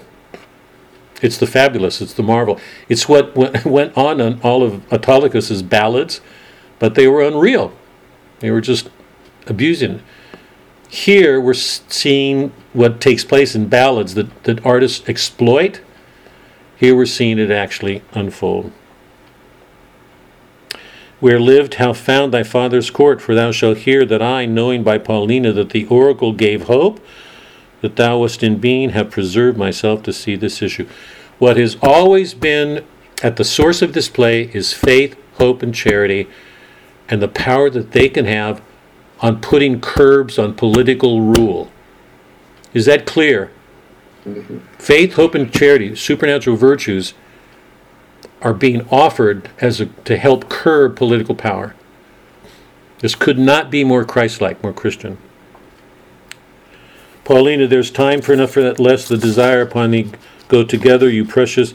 I, I an old turtle, will, will wing me to some withered bough, and there my mate that's never. I love Leontes' words. Oh, peace, Paulina. Thou shouldest a husband by my consent. So he, he puts Camillo and Paulina together, and they will be married and live out there. Um, let me stop. Um, what are your thoughts about this last scene? Um, does everybody see how radical it is in the limits it puts on political power? The, the role of the artist. What Shakespeare is doing, this is absolutely Catholic. You can go back to Michelangelo, you can go back to Dante, you can go back to all the great Christian artists. This art is working in, in tandem out of our faith, and it's directly dealing with the issue of political power and how it, how it's used or abused. Is that clear? That he that and, and in a sense he's showing how important art is to political power. And ima- imagine how many other forms of art would only add to a a, um, a a political state's corruption. The wrong kind of art would would feed it the wrong way. I mean, think think think if the art that an artist did followed the line of Shakespeare's lords when they were all saying, "Have an heir, get married." What art would that have produced? This art, at the center of this art, is the crucifixion, the dying to self, and the resurrection of a self. The power of faith, hope, and charity to, to bring into the human soul transcendental values faith, hope, and charity. In a way that gets played out politically in the lives of people. Is this clear? Is it is that clear? Anne, you look like you've got some questions.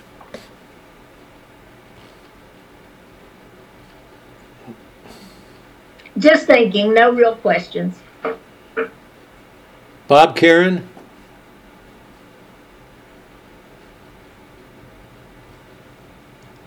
Karen, what's your response to this scene?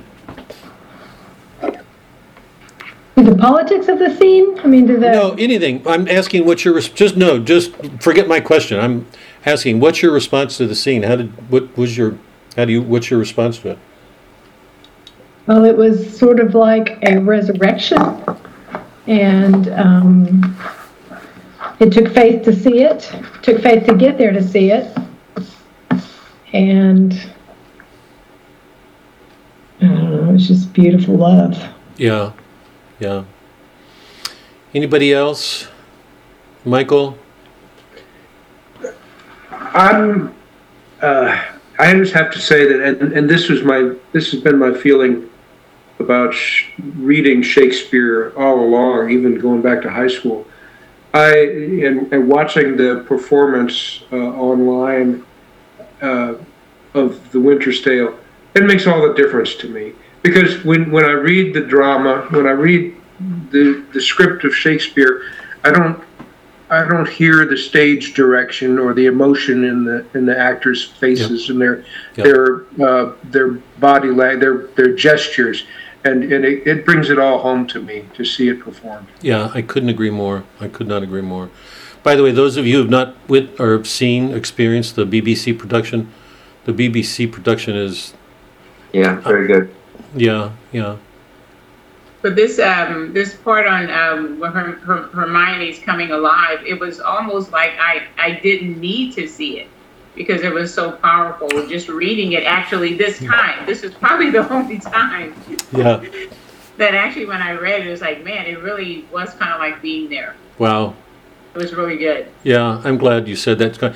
What what you just said reminds me of uh, that follow-up scene between Christ and the disciples when Thomas appears and and he says he wouldn't believe until he put. And then he, Christ comes again a week later, you know, and Right. he says, "I do believe." Um, I'm I'm glad you said that because I I, I agree with Michael. I mean, I, I dramas should be seen because they involve all, all of our senses and words have a body, a gesture, a music. That I mean, so much more goes on in stage. Um, so it just adds a lot. But I think it's hard to come to this passage when you read it and not just be overwhelmed with wonder. Um, Melody, you got any last thoughts? Well, I did not watch the BBC production yet, and so when I was reading this, being the practical person that I am, I was thinking that Paulina had just basically hidden Hermione away for all these years Yeah, and then staged her as a statue. But, you know, and and said don't accuse me basically of witchcraft because you know, cuz good good is going to come out of it. But then reading it again, you know, bequeathed to death your numbness um was was she supposed to have been statue like for 16 no, years? no, she's been. Okay. like- Yeah, her age, the wrinkles in her face, Okay. and and she her words. Remember the words that I read when she said, um, um,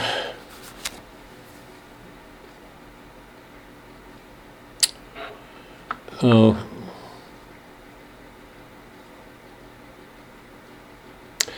For thou shalt hear that I, knowing by Paulina that the oracle gave hope thou wast in being, have preserved myself to see this issue.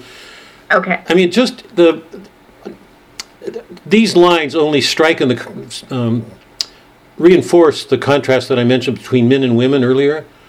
It's the two women who live by faith and hope Right. and love. That Paulina could have gone to court, faced those lords every day after after her own husband was killed. That she could have gone to court. I, I just can't say enough about this play. Um, that she could have gone to court and and held those lords off without blowing up, without moving an inch, and still being kind to Leontes and holding him to his pledge for 16 years. Both of those women lived, I mean, a long winter's tale is is that. This is Dante's Purgatorio. This is a long period of repentance for everybody. Can you imagine the women doing that without suffering in some way? Will it ever happen? Is it going to come? Is this all futile? You know, Right. year by year by year, is this futile? Are what we doing is okay? Are we being, you know, those are the questions that reason asks. But the amazing thing here is what clearly motivates them is faith, hope, and charity. Okay. They heard the oracle. They're putting their hope in the gods. Do they have control? This is so amazing. Do they have control over it? Absolutely not. All they can do is hold on in hope that the gods were there. They must be there somewhere else. They're waiting. They're hoping. They're loving. Paulina's So doing like it. the Brady Bunch, they had to keep on keeping on until something good happened. I don't, I don't know the, but, but yes, if that's it. Bob, didn't you watch TV back then? No. I, I, I, yeah, I did, but I did, but not a lot of those things.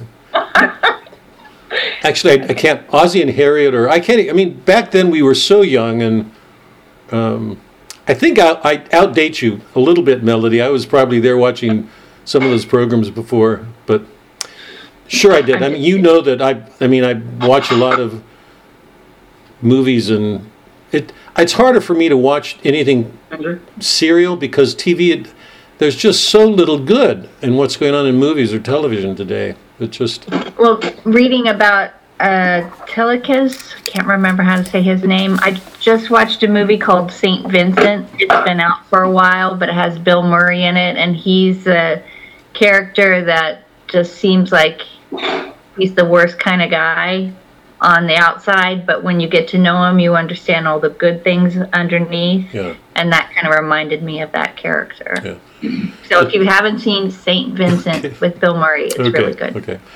Suzanne and I are. We. It's just I'm so guarded about movies today because they're they just are so bad. But we've gone back to a number of old favorites of ours, and we were watching Grumpy Old Men and Grumpy Old. I don't know if any of you've seen Grumpy Old Men or Grump, but they're they're just delightful comedies. Um, You know what um, got to me on this was I kept thinking, well, Leontes seemed to have um, come to his senses and been very contrite about things a long, long time before they actually found Perdita. And it must have been a very hard waiting that long to make this happen and, and to stay hidden from him. And but but for the oracle saying that which is lost must be found. yeah. yeah. Yep. And that's what made it happen, sort of. Yeah. So he experienced uh, purgatory and heaven on earth, pretty That- much. I, I, you know, I, I would agree with that. I mean, I, I, I want to, I want to be care. I don't. I want to be really careful, Connie, because you know from our work on Dante, Dante going up the heavens, and now this. Right. um, when I when I think I've told you all or suggested, encouraged all of you when you pray, to imagine that person present to you. If you're praying to Mary, put her in front of you. There. If you're praying to Christ, the Spirit, don't hold it at a distance, because it just seems to me it keeps that reality. But however we picture Mary or Christ or you know the kingdom, it's got to be a million times more luminous and beautiful than anything we know here. Oh, right, right. So um, I, I look at you. You already know that I look at this as a paradisal moment.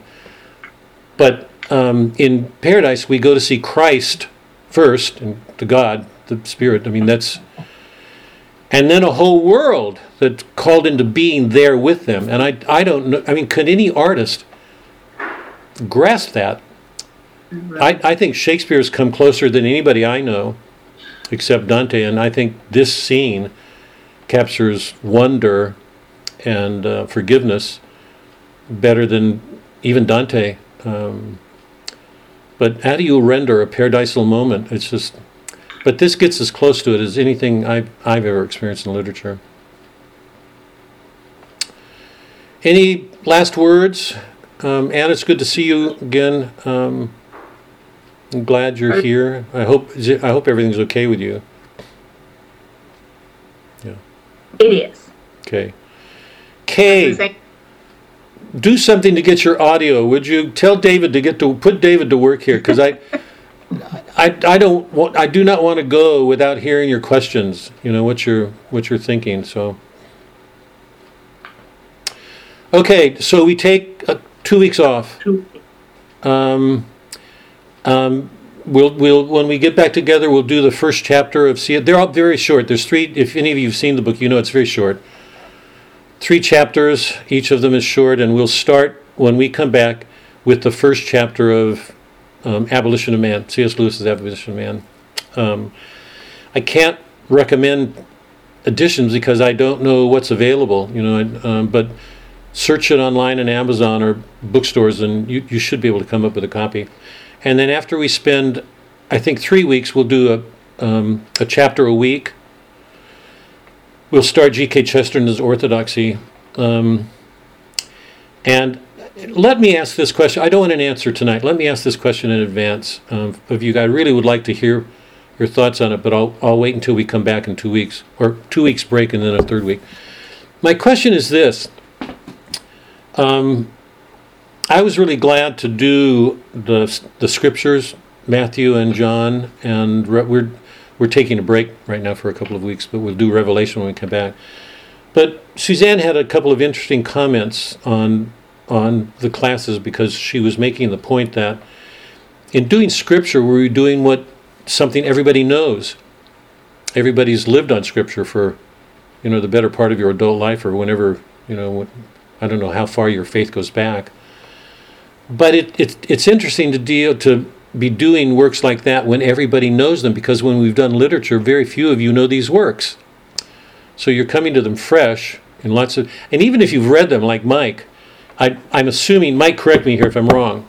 When we read Moby Dick or Winter's Tale or Hamlet or you name it in high school, we've not read it.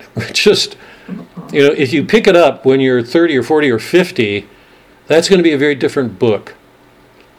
But we've been, all of us live with, on Scripture daily, weekly. You know, we hear readings weekly.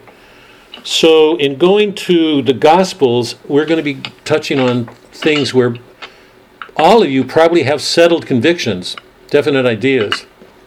Um, and I hadn't anticipated that, um, but it's it's um, it's it's real. I think it's it's it's a fact.